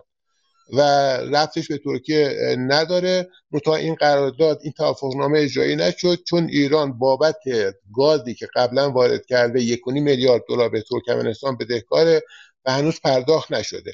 و روی خط لوله گازی که گاز رو میاره به نکا برای رسوندن گاز به به میانکاله حساب, حساب باز شده. متشکرم. ممنون از اینکه خلاصه فرمودید. خب فکر می‌کنم تا الان بحث خوبی شده. و با توجه به اینکه چند دقیقه دیگه اتاق رو بایستی اتمام تمومش کنیم من می‌خوام صحبت های آخر مهمانانمون رو داشته باشم. حالا قبل از اینی که خدمت دو عزیز مهمانمون برسیم از سه دوستی که در استیج هستن و دیگر دوستانی که در اتاق هستن اگر صحبت پایانی دارید در یک الا دو دقیقه مایک بزنید یا دستتون رو بالا ببرید دعوت میشید و صحبت شما رو میشنویم. در غیر این صورت میریم سراغ خانم رحیمی که صحبت پایانیشون رو بشنویم. خب فکر می‌کنم خانم رحیمی ما صحبت پایانی شما رو بشنویم. اگر جنبندی و یا نکته ای هست خوشحال میشیم. بله خیلی ممنونم. از فرصتی که فراهم کردیم برای اینکه این بحث شکل بگیره به نظرم نکات خوبی مطرح شد. در راستای صحبت دوست عزیزی که در آخر صحبت کردن این کنشگری هایی که دوستان محیط زیست انجام دادن در ایران چیز جدیدی نیست و من فکر می‌کنم در مورد دریاچه ارومیه در مورد تالاب شادگان در مورد تمام اتفاقات بحرانی زیست محیطی که در ایران افتاده ما شاهد فعالیت‌های پر سر و صدا و خوبی بودیم از لحاظ محیط دوستداران محیط زیست و اولین باری نیستش که در بحث میانکاله مطرح میشه این قضیه و من فکر نمی‌کنم سمت و سوی سیاسی داشته باشه. برای اینکه بحث میانکاله بله همونطور که شما هم اشاره کردین یک منطقه حفاظت شده زیست محیطی و از اون مهمتر یک تالاب هستش که گونه های بسیار متنوع زیستی جانوری و گیاهی رو شامل میشه و هر گونه دخالت در این اکوسیستم باعث خواهد شد که تمام تعادل این اکوسیستم به هم بخوره و های زیست محیطیش به همه در حقیقت کشور شامل بشه. و این قضیه ها در, در میان دوستان محیط زیست بسیار بحث پررنگ و قوی هستش و من فکر می‌کنم که این مطالبه گری ها به صورت مستقل از طرف کنشگران شکل گرفته. خیلی ممنونم و آرزوی متوقف شدن این پروژه رو دارم و اتفاقات خوب برای محیط زیست ایران. مرسی. متشکر خانم رحیمی و مرسی. تشکر ویژه به خاطر اینکه تشریف آوردید و به اتاق ما وزن علمیش رو بالا بردید. از دانش و تجربه شما استفاده کردیم و امیدوارم در جلسات بعدی هم بتونیم استفاده کنیم. آقای رئیسی در خدمت شما هستیم. بعد از اینکه شما صحبت کردید آقای از خدمت شما می‌رسم. آقای رئیسی خدمت شما هستیم. شما صحبت پایانی جنبنده و یا نکته اگر مخفول مانده رو میشنویم. شاید من حالا دوستان خب در پاتاج تخصصاتی که حالا فرمودن نظرات متنوعی فرمودن در این زمینه. من فقط پایین صحبت های پایانیم اینه که هر واحد نفت و گاز و پتروشیمی که در منطقه اولا اینکه توی مناطقی که می‌خواد ایجاد بشه اون ارزیابی زیست محیطی واقعا انجام بشه روی اون منطقه و بر اساس این پارامترها در لوکیشنی در واقع طرح به وجود بیاد که اثرات زیست محیطی حداقل داشته باشه. خودتون بهتر می‌دونید. واحدهای نفت و گاز پتروشیمی اصولا اثرات مخرب زیست محیطی دارن ولی باید با روش های کنترل بشن و به حداقل برسن که این اثرات اثرات خیلی محدودی باشن. شما خودتون می‌دونید در سراسر دنیا واحدهای آل آلاینده دارن در محیط های جمع میشن که اولا تجمیع میشن و دوم اینکه به نوعی کنترل میشن که اصطلاحا خیلی اثراتشون کمتر باشه. و همینطور سرمایه گذاری که می‌خواد سرمایه گذاری کنه باید قوانین بروز شده یا که از طرف دولت ها دیکته میشه در قوانین زیست محیطی که دیکته میشه به سرمایه گذاران دیکته میشه به صنعت مطابق اونها شرایطات منطبق کنه. عملا توی شرایط زیست توی پلنت های آلاینده معمولا 10 تا 20 درصد هزینه سرمایه گذاری اولیه باید برای, برای روش های اجتناب از آلودگی بیشتر و روش کنترل آلاینده هاشون در واقع صرف بشه که حالا توی کشور ما ذره مخفول مونده. امیدوارم که حالا واحدهای نفت و گاز پتروشیمی که در آینده علاوه بر اینکه رعایت بشه لوکیشنی که می‌خوان حالا این تر ایجاد بشه نسبت به اعمال شرایطی که بتونه آلاینده رو به حداقل میرسونه اصلا به وقوع بپیونده. و, و توقعی هم که از سازمان های قانونگذار داریم که این قوانین بروز زیست محیطی بروز شده دنیا رو که در جاهای مختلف دنیا در واقع به نتیجه رسیده و تجربیتشون رو توی کشور خودمون هم ایجاد بشه من سپاسگزاری می‌کنم. خیلی متشکرم. ممنون های رئیسی. متشکر از اینی که دعوت ما رو پذیرفتید و در جلسه حضور داشتید. امیدوارم جلسات بعدی هم در خدمت شما باشیم و از دانش و تجربه شما استفاده کنیم. حالا قبل از اینکه اتاق رو اتاق رو می‌خواستیم تموم کنیم ولی منتها یک مهمان بسیار مهم داریم آقای منصوری که زحمت بسیاری کشیدن در رابطه با پروژه میانکاله. حالا بحث‌های مربوط به بیشتر بحث‌های مربوط به اطلاع رسانی و آگاهی بخشیش. آقای منصوری در خدمت شما هستیم. ضمن خوش آمدگویی و عرض خسته نباشید. ضمنا قبل از اینکه برسیم خدمت شما آقای اردلان من دست شما رو می‌بینم که بالاست و این وایت هم می‌کنم. منتها نمی‌دونم ایراد کجاست که اتفاق نمیفته حالا من مجدد شما رو اینوایت می‌کنم. آقای منصوری در خدمت شما هستیم. سلام و عرض ادب.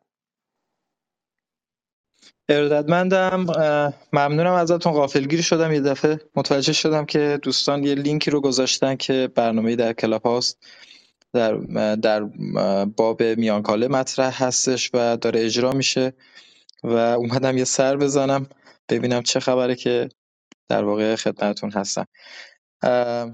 من فرمایشات دوستان رو نشنیدم نمی‌دونستم اصلا برنامه از کی شروع شده. اگر می‌دونستم انتهای برنامه هستش مزاحم نمی‌شدم. اگر سوالی چیزی وجود داره یا دوستان چیزی رو می‌خوان مطلع بشن بفرمایید من خدمتتون هستم. خواهش می‌کنم آقای منصوری. من الان سوال اگر بتونید به ما یه آپدیتی بدید از یا بروزمون کنید از اتفاقایی که داره میفته حالا از مخصوصا بعد از این که خبر دستور توقف اومد اما مثل اینکه کماکان پروژه در حال ادامه ادامه هست اگر از اون قسمتش بتونید برای ما بیشتر بگید. و اینکه تو چه مرحله هستیم برنامه های بعدی چیه فضای عمومی یا فضای جامعه فضای مجازی چطوری می‌تونه کمک کنه به اینکه نهایتا ختم خیر بشه این مسئله و ختم به خیر شدن؟ یعنی حفظ محیط زیست میانکاله ممنونم ازتون. ارزم بزرگ شما که اهم کارهایی که طی یک دو روز گذشته دو سه روز گذشته داره انجام میشه اینه که تعداد ماشین تراکتور و یه تریلی بزرگ که به اسم نفکش ما می‌شناسیم. اینا آب رو میارن به نهال ها می‌زنن حتی روزایی که در واقع هوا بارونی باشه انگار بر اساس یک استراتژی دارن پیش میرن. حالا استراتژی رو من حدس می‌زنم چه هستش. و امروز شاهد این بودیم که تصاویر رو فرستادیم برای رسانه ها مربوط به آتیش زدن در واقع پوشش مرتعی منطقه. چون پوشش مرتعی منطقه وقتی نباشه دیگه اصلا مرتع معنی نداره. خاک خالیه. و سالها و شاید دهها طول بکشه بتونه اون پوشش گیاهی خودش رو در واقع به دست بیاره و شرایطش به شرایط گذشته برگرده. شرایط رو به بهبود من احساس می‌کنم که علیرغم تمام تلاش هایی که داره میشه برای اینکه مسئله رو امنیتی کنن برای اینکه ما رو در واقع این کاور رو روی افرادی که مخالف این اتفاق هستن روی کنشگرها روی هنرمندایی که محبت کردن اول اطلاعات مربوط به منطقه و مسائلی که وجود داشته رو بگیرن بعد از اون با های مختلف در تماس باشن معرفی کردیم خودشون پیگیری کردن و اومدن در منطقه کمک کردن به اینکه ما جلوی اتفاق بگیریم. ما اگر از در واقع هنرمندان کمک گرفتیم به خاطر اینکه به صورت خاموشی داشت با سرعت زیادی مرتع نابود می‌شد. بعد از اینکه مرتع نابود بشه خب ما برای چی باید پیگیری کنیم؟ اصلا معنی نداره. یک زمین کشاورزی بایر میشه. چرا باید بعد از اون می‌رفتیم و پیگیری می‌کردیم؟ و سالهای سال اون در واقع ارزش های بازگشت ارزش های طبیعی منطقه در صورتی که حتی کار متوقف می‌شد به صورت کامل می‌تونست در واقع زمان ببره برگرده. کما اینکه خیلی از ما اگر دوستانی که در از طریق جامعه مجازی پیگیری می‌کردن شاید اون وضعیت شخم زده شده یه مرتر رو می‌دیدن هیچ تلاشی برای از بین در واقع حفظش نمی‌کردن به خاطر که اون موقع دیگه ارزشی نداشت.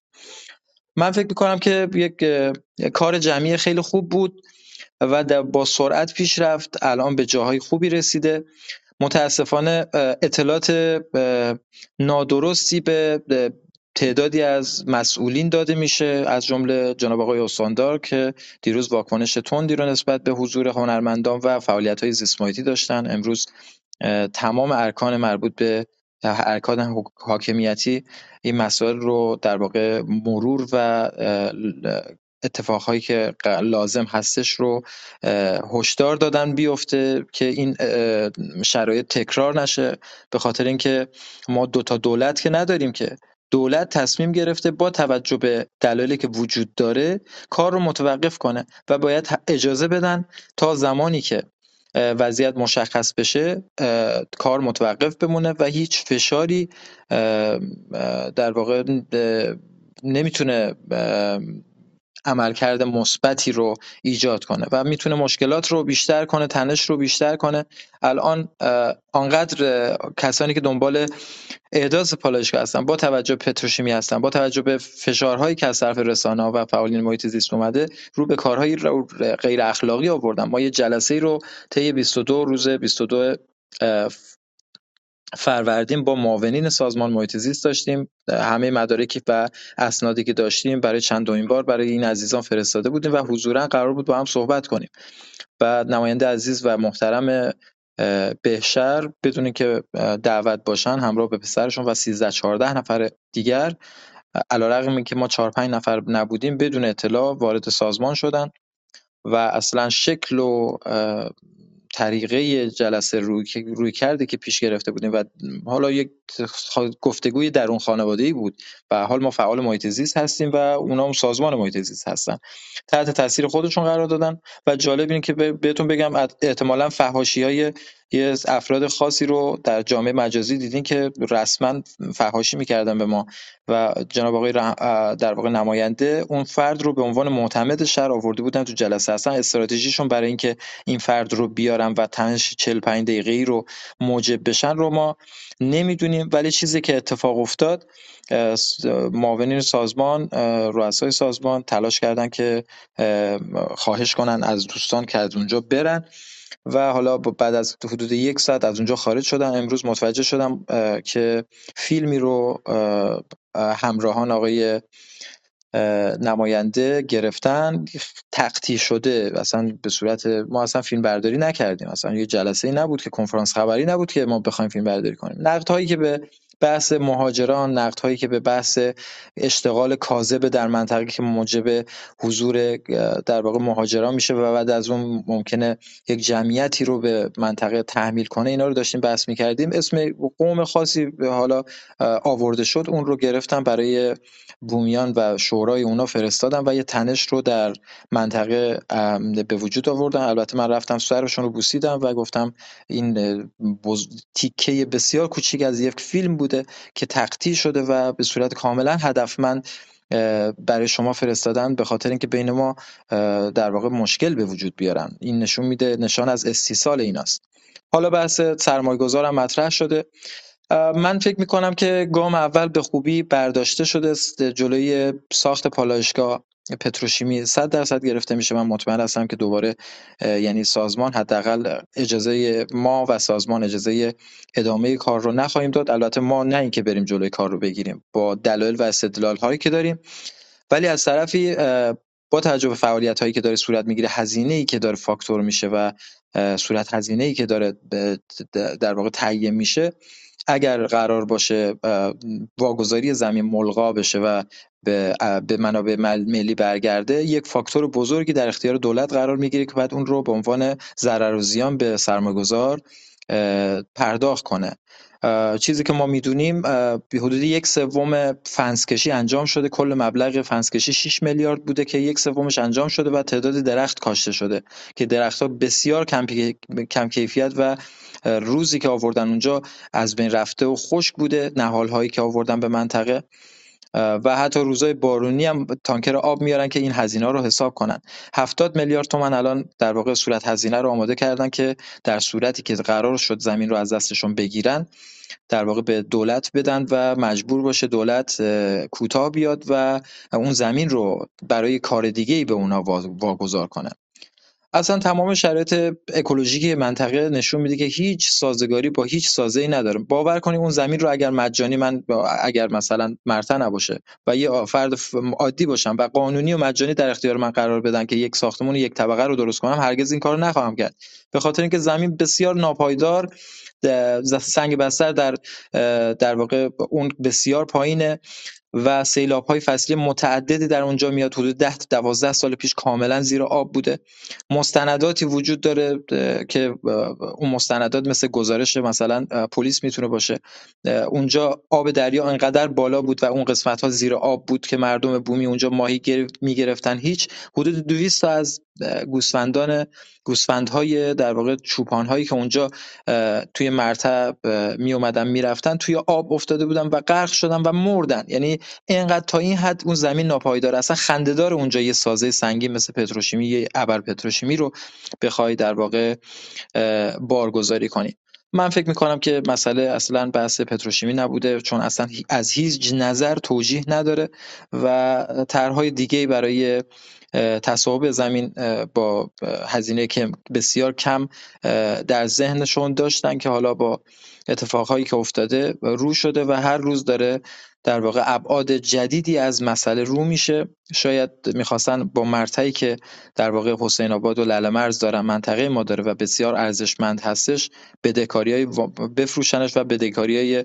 بانکی خودشون رو بدن و واقعا نمی‌دونم برنامهشون برای اینجا چی بوده. ولی چیزی که مسلمه اصلا هیچ منطقی برای اجرای یک طرح بزرگ در واقع پتروشیمی اینجا توجیه نداره. تمام مسائل از نظر فنی از نظر بازاریابی از نظر هزینه های جاری از نظر در واقع مکانیک خاک که بتونه خاک زمین بتونه اون وزن 55 هکتاری سازه ها رو تحمل کنه. اصلا هیچ کدوم از اینا توجیه نداره. این حرف من نیست. ما حدود 140 نفر 150 نفر در واقع من شاید کمترین سواد بینشون رو داشته باشم. همشون هیئت علمی دانشگاه هستن.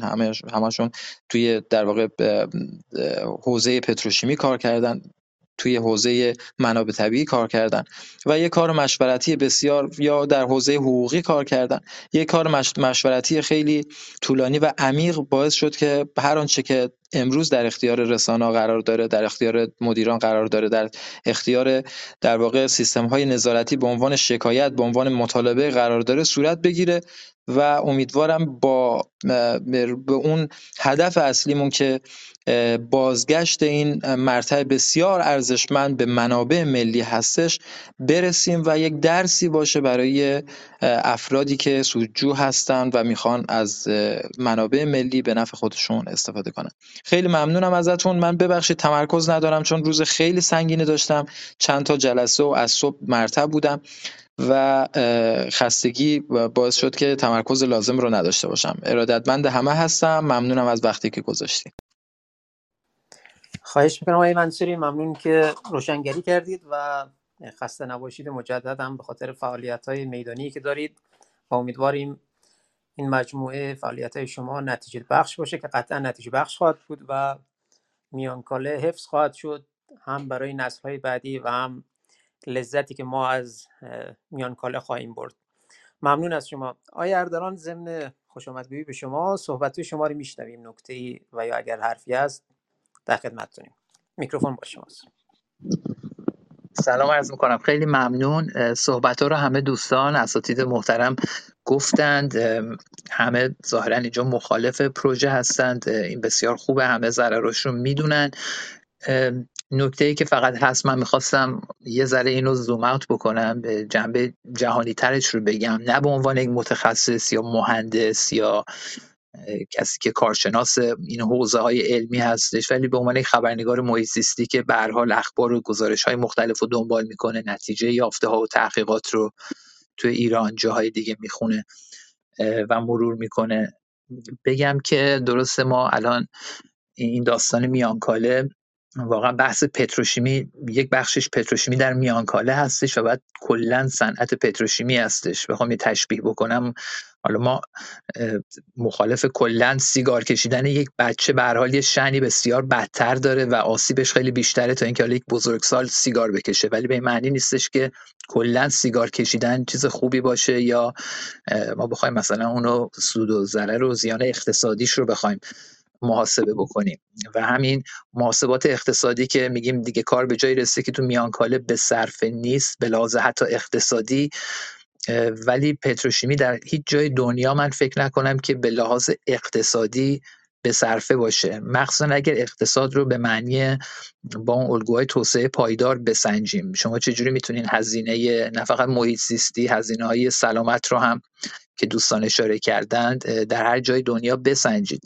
من فقط یه نکته می‌خواستم بگم که این داستان این اعتراضایی که حالا شده به پتروشیمی در میانکاله می‌تونست برای جاهای دیگه هم باشه. این فقط میانکاله نیستش که حالا ابعاد خسارت های محیط زیستیش بسیار بیشتر خواهد بود. در ماه شهر من نمی‌دونم دوستانی که قبلا تو این صنایع نفتی و پتروشیمی در ایران کار کردن یا هنوز کار می‌کنن خودشون بهتر از هر کس اون آلودگی هایی رو که ایجاد کرده می‌بینند اون ضوابطی رو که نادیده گرفته شده. نقص خود ضوابطی که حالا رعایت هم شده همه اینها رو شاهد بودن و می‌دونن اوضاع به چه شکلی هستش. در ماه شهر دو سال پیش من یه تحقیقاتی کردم بر اساس صحبت هایی که خیلی از منابع محلی اونجا گفتن. نماینده مجلس قبلا کرده بودن. خیلی بزرگ نشد. یک اپیدمی بزرگ آلودگی به جیوه در ماهشهر هست. کودکان ناقص الخلقه این آمارش مسلما منتشر نمیشه به هر حال چون این شفافیت کامل نیستش در این تبعات سنگینی که پتروشیمیا دارن. و این مقاومتی که الان بین مردم در میان کاله شده یک نمونه هستش از اون چه که در سراسر جوامع محلی دنیا در کشورهایی که این صنایع پتروشیمی رو می‌ذارن ما می‌بینیم. دقیقا مو به مو همه چی داره اجرا میشه. اینکه این صنایع میان بدون شفافیت با هزار تا مشکلات حقوقی و مالی و دور زدن ضوابط و رعایت نکردن و تغییر قانون و رانت و و غیره اینها میان مجتمع هایی رو درست می‌کنن. عموما هم در مناطقی درست می‌کنن که محرومیت زیاد هستش. و بعد کاری هم که می‌کنن اینه که اینو دارم میگم این ما چه تو اینو توی آمریکا می‌بینیم این رو توی تایوان هستش تو ژاپن تو نیجریه مخصوصا کشورهای آفریقایی آمریکای جنوبی اینا میان تو جوامع محلی این رو می‌ذارن تمام آلودگیاشو اون مردم محلی تحمل می‌کنن ولی افرادی رو که اونجا میارن به کار می‌گیرن معمولا کارهای خیلی خرد و پایین رو میدن به محلی ها ولی افراد از جاهای دیگه میارن متخصصای خودشون رو کمکی به وضعیت اشتغال اونجا نمی‌کنه. اصلا ذاتا نقض عدالت محیط زیستی است و بعدم پاسخگو هم نیستن به خاطر آلودگی هایی که ایجاد می‌کنن. دوست عزیزمون آقای جهرومی گفتن اگه این تو اروپا و آمریکا باشه اونجا دادگاه رو اینا به دادگاه میکشونن سو می‌کنن و این حرفا. اینطور نیست حقیقتا و عموما با اینکه ما تحقیقات زیاد دانشگاهی رو داریم در تمام اون نواحی که این مجتمع های پتروشیمی هستند موارد ابتلا به سرطان سرطانهایی که همین تحقیقات نشون داده سرطان خون کبد ریه تمام این موارد بیشتر هستش نسبت به جاهای دیگه. ولی خیلی کم می‌بینیم که این موارد دادگاهی بشه. برای اینکه شما مثل خیلی از صنایع آلاینده دیگه وقتی بخوایم برید دادگاه بعد اینو ثابت بکنید. ثابت بکنید بدون هیچ شک. که مثلا توی بازه چهل ساله فردی که اینجا خانوادهش و خودش هم سرطان گرفتن به خاطر این بوده که اینا در مجاورت یک مثلا فلان مجتمع پتروشیمی زندگی کردن. بعد اونا هم که یک لشکری از وکلا و متخصصا رو دارن میارن و هزار جور شبه افکنی می‌کنن که این اتفاق نیفتاده. بنابراین می‌خوام بگم حتی تو کشورهای غربی تو لویزیانای آمریکا که مرکز بیشترین پتروشیمی اونجا هستش. موارد ابتلا بالاست. اینا به دادگاه برده نشدن. توی اروپا تو انتورپ که بزرگترین مجتمع پتروشیمی اونجا رو داره پنجمین مجتمع آلاینده در اروپا به حساب میاد.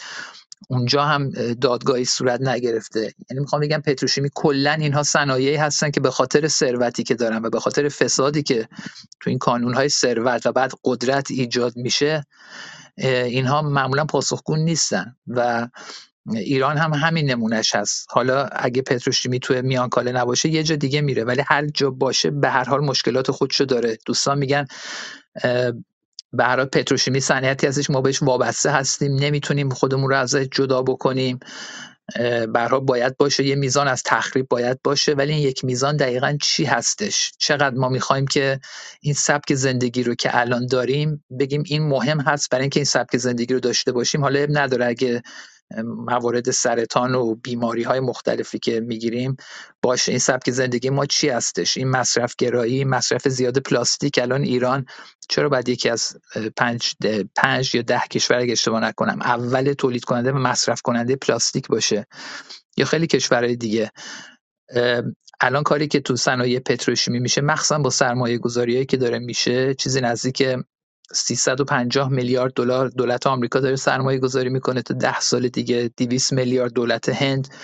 و به همین ترتیب تا نزدیک فکر کنم هزار میلیارد دلار در سراسر دنیا داره سرمایه گذاری میشه برای توسعه صنایع پتروشیمی که اینا امروز که الان دارن حالا دیگه دنیا یه ذره بیدار شده راجع به خطرات نفت و گاز و زغال سنگ و این صنایع سوخت فسیلی دارن سعی می‌کنن که این آخرین سنگر خودشون رو که صنایع پتروشیمی هست حفظ بکنن. برای حفظ اون موقعیت خودشون اگه نفت و گاز بره اقلا از این طریق تا ده ها سال آینده تا نسل های آینده تا فرزندان ما نوه های ما این اپیدمی پلاستیک و این مصرف گرایی رو پلاستیکی که عمرش برای ما 15 دقیقه هستش ولی 500 سال تو طبیعت میمونه این رو ما قفل بکنن نسل های آینده با این مسئله سر و کله بزنن. یعنی می‌خوام بگم که وقتی بعضیا میگن که این پتروشیمی باید باشه به هر حال تخریبی داره به هر حال قبول بکنیم این رو خیلی سریع نپذیریم که واقعا ما چه جور سبک زندگی رو می‌خوایم چقدر احتیاج داریم به این صنایعی که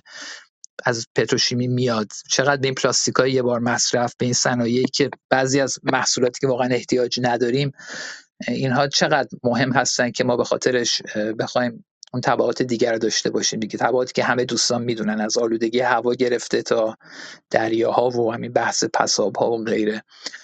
واسه همین می‌خواستم بگم فقط میانکاله رو نمونه بگیریم دیگه که دیگه آش انقدر شور شده که دیگه خود حتی دستن در کاران صنایع پتروشیمی هم اذعان می‌کنن که اینجا اشتباه هستش. ولی در کل صنعت پتروشیمی در همه جای دنیا زیانآور و فسادآور بوده و به نظرم چه ایران الان در شرایط مقابله با تحریم و چه در آینده شاید در شرایط رشد اقتصادی و بازسازی و حالا هر چی اسمشو می‌خوایم بذارین اگه شرایط هم عوض بشه باید خوبه که مردم آگاه بشن و تجدید نظری بکنن در اینکه آیا واقعا می‌خوان درآمد کشور از طریق همین توسعه پتروشیمی بیاد ما تبدیل بشیم به محلی برای دپوی صنایع محصولات و به اصطلاح زباله های پلاستیکی و پتروشیمی کشورهای دیگه یا ما صادر بکنیم به کشورهای دیگه اونجا تخلیه بکنیم. اتفاقی که الان تو آسیا داره میفته.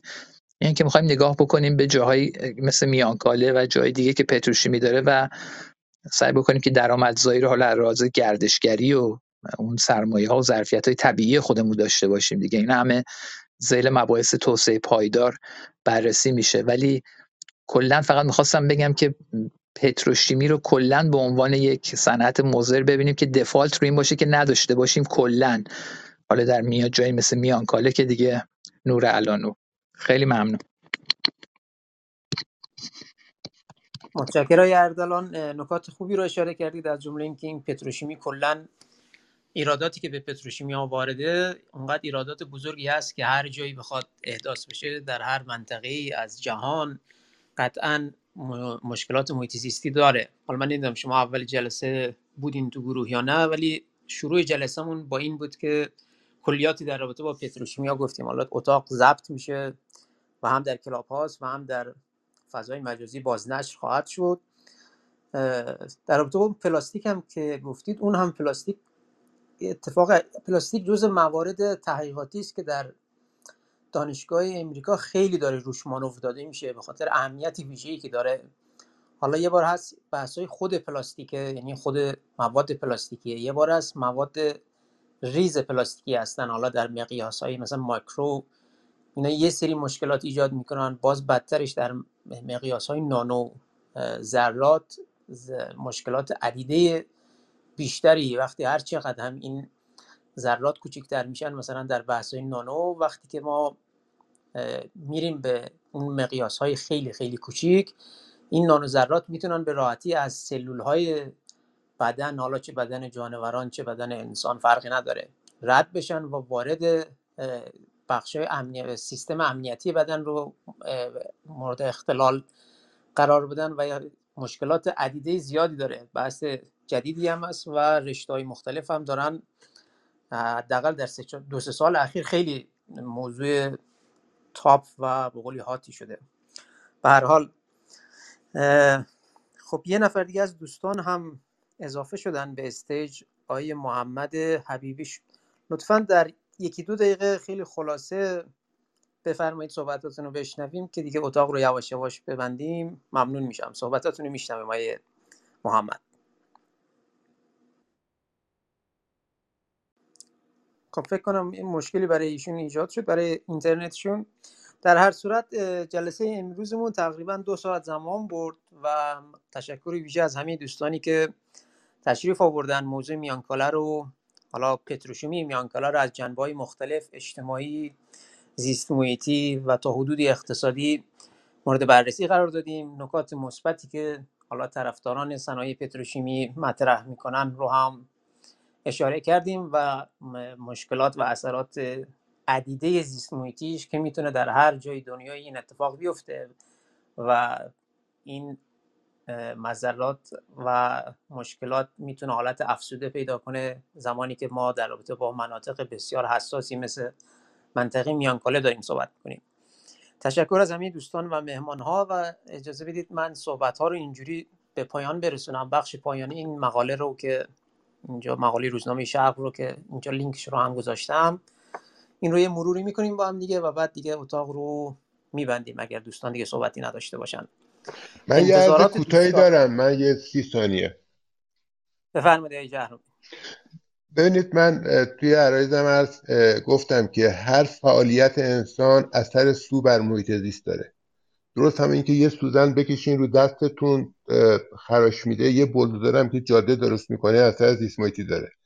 صنایع نفت و گاز بالا دست میان دست و پایین دستش پتروشیمیا همشون آثار زیست دارن. ولی من تو کار خودم که بخش بالا دست کشاف استخراج هستش اونجا تمام عملیاتی که انجام میشه باید زیرو دیسچارج باشه. یعنی هیچ گونه پسماندی به محیط زیست و آثار سوی نداشته باشه. حالا من چون تو پالشگاه یا پتروشیمی خیلی سابقه کار ندارم اونجا نمی‌تونم بگم. ولی تو بالا دست ضوابط ایزو و اپی به شدت جدی هستش. همین خیلی متشکرم به من وقت بدید خواهش می‌کنم.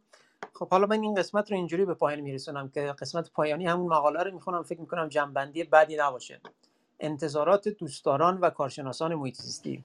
البته داخل پرانتز بگم که آی محمد شما برگشتید. سلام. نقطتون رو در یکی دو دقیقه اگر اوکی من عرض ادب دارم. جناب سیاوش مطلب درستی رو اشاره کردم. فقط یه موضوع هست. ما توی تولیدات محصولات پتروشیمی بحث بالا دست و پایین دست داریم. اکثر آلاینده دیگه من بندر ماهشهر هستم. تو اینجا سی میلیون تن حدود سی میلیون تن محصول که تولید میشه. این بالا دستی که سرشار از آلایندگی است یعنی ما الان اینجا کمپین سرطانی رو داریم راه میندازیم. اما اگر همین رو بیارن توی چرخه تولید و با رانت صادر نکنن این رو چون ما نمی‌تونیم بیخیال این بشه 70 درصد هر آنچه که چشم می‌بیند زیر مجموعه محصولات پتروشیمیه. حالا میگم در میان کالی نیست بیشتر بحث مشکل همین که ارزم همین بود که اینو توجه داشته باشیم بحث صنعت بالا دست با پایین دست. اگر اینها حاضر بشن به جایی که با رانت و دلالی محصول خام رو صادر نکنن بیارن پایین دست هم اشتغال زایی داره هم درآمد زایی بالا داره و هم آلایندگی خیلی پایین تری داره. ولی متاسفانه اینجور نیست. یعنی میان کالا هم باز بالا دسته. ممنونم.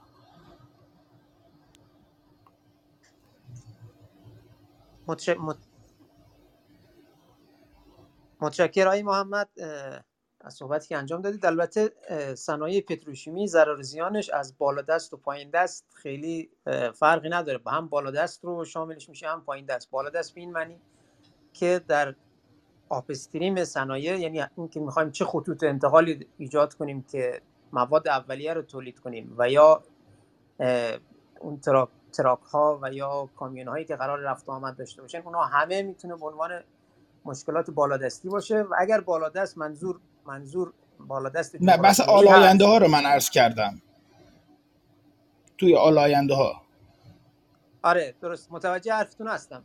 در هر صورت هم بالا دست هم پایین دست هر کدوم به نحوه خودش و به اندازه مشکل رو خواهند داشت.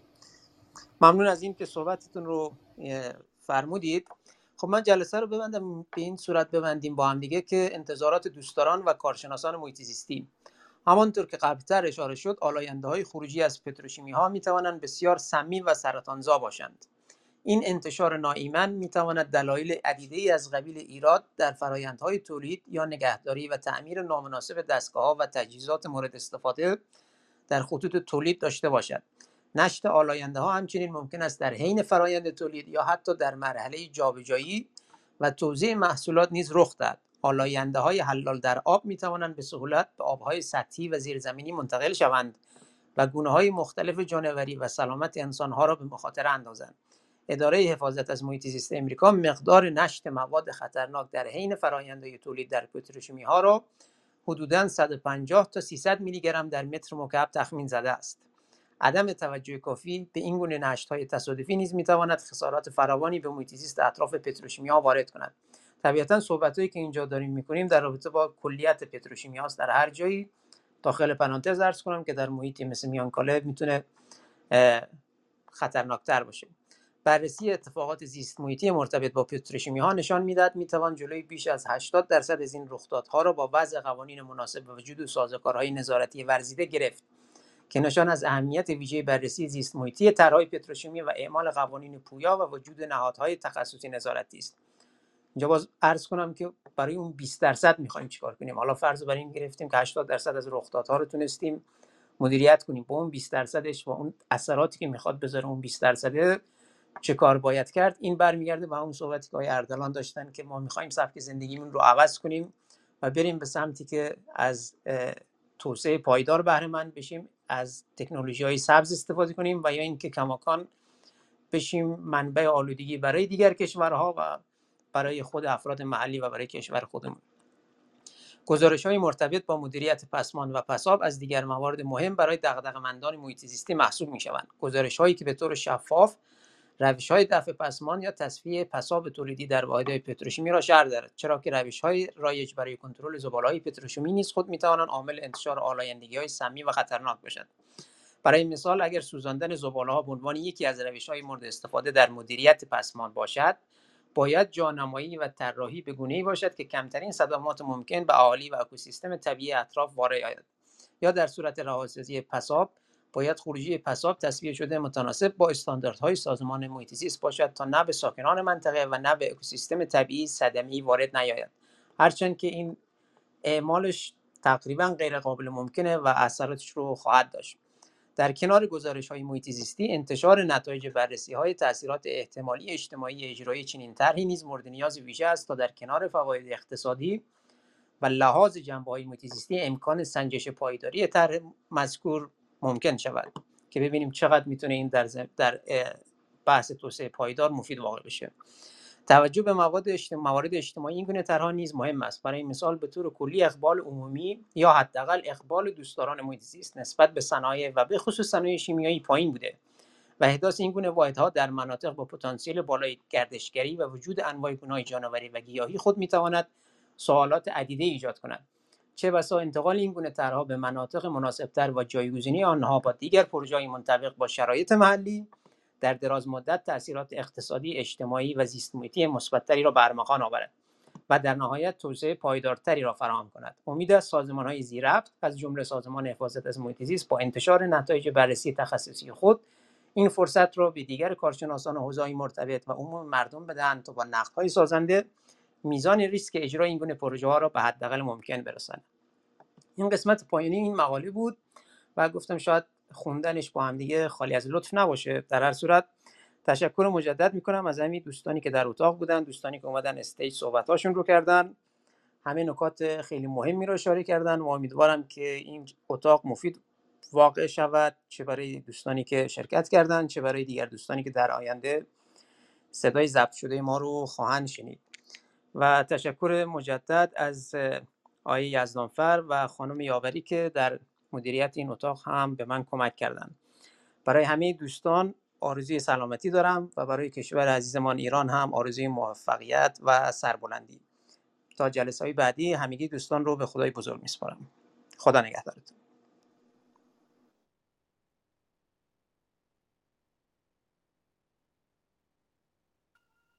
شب بخیر.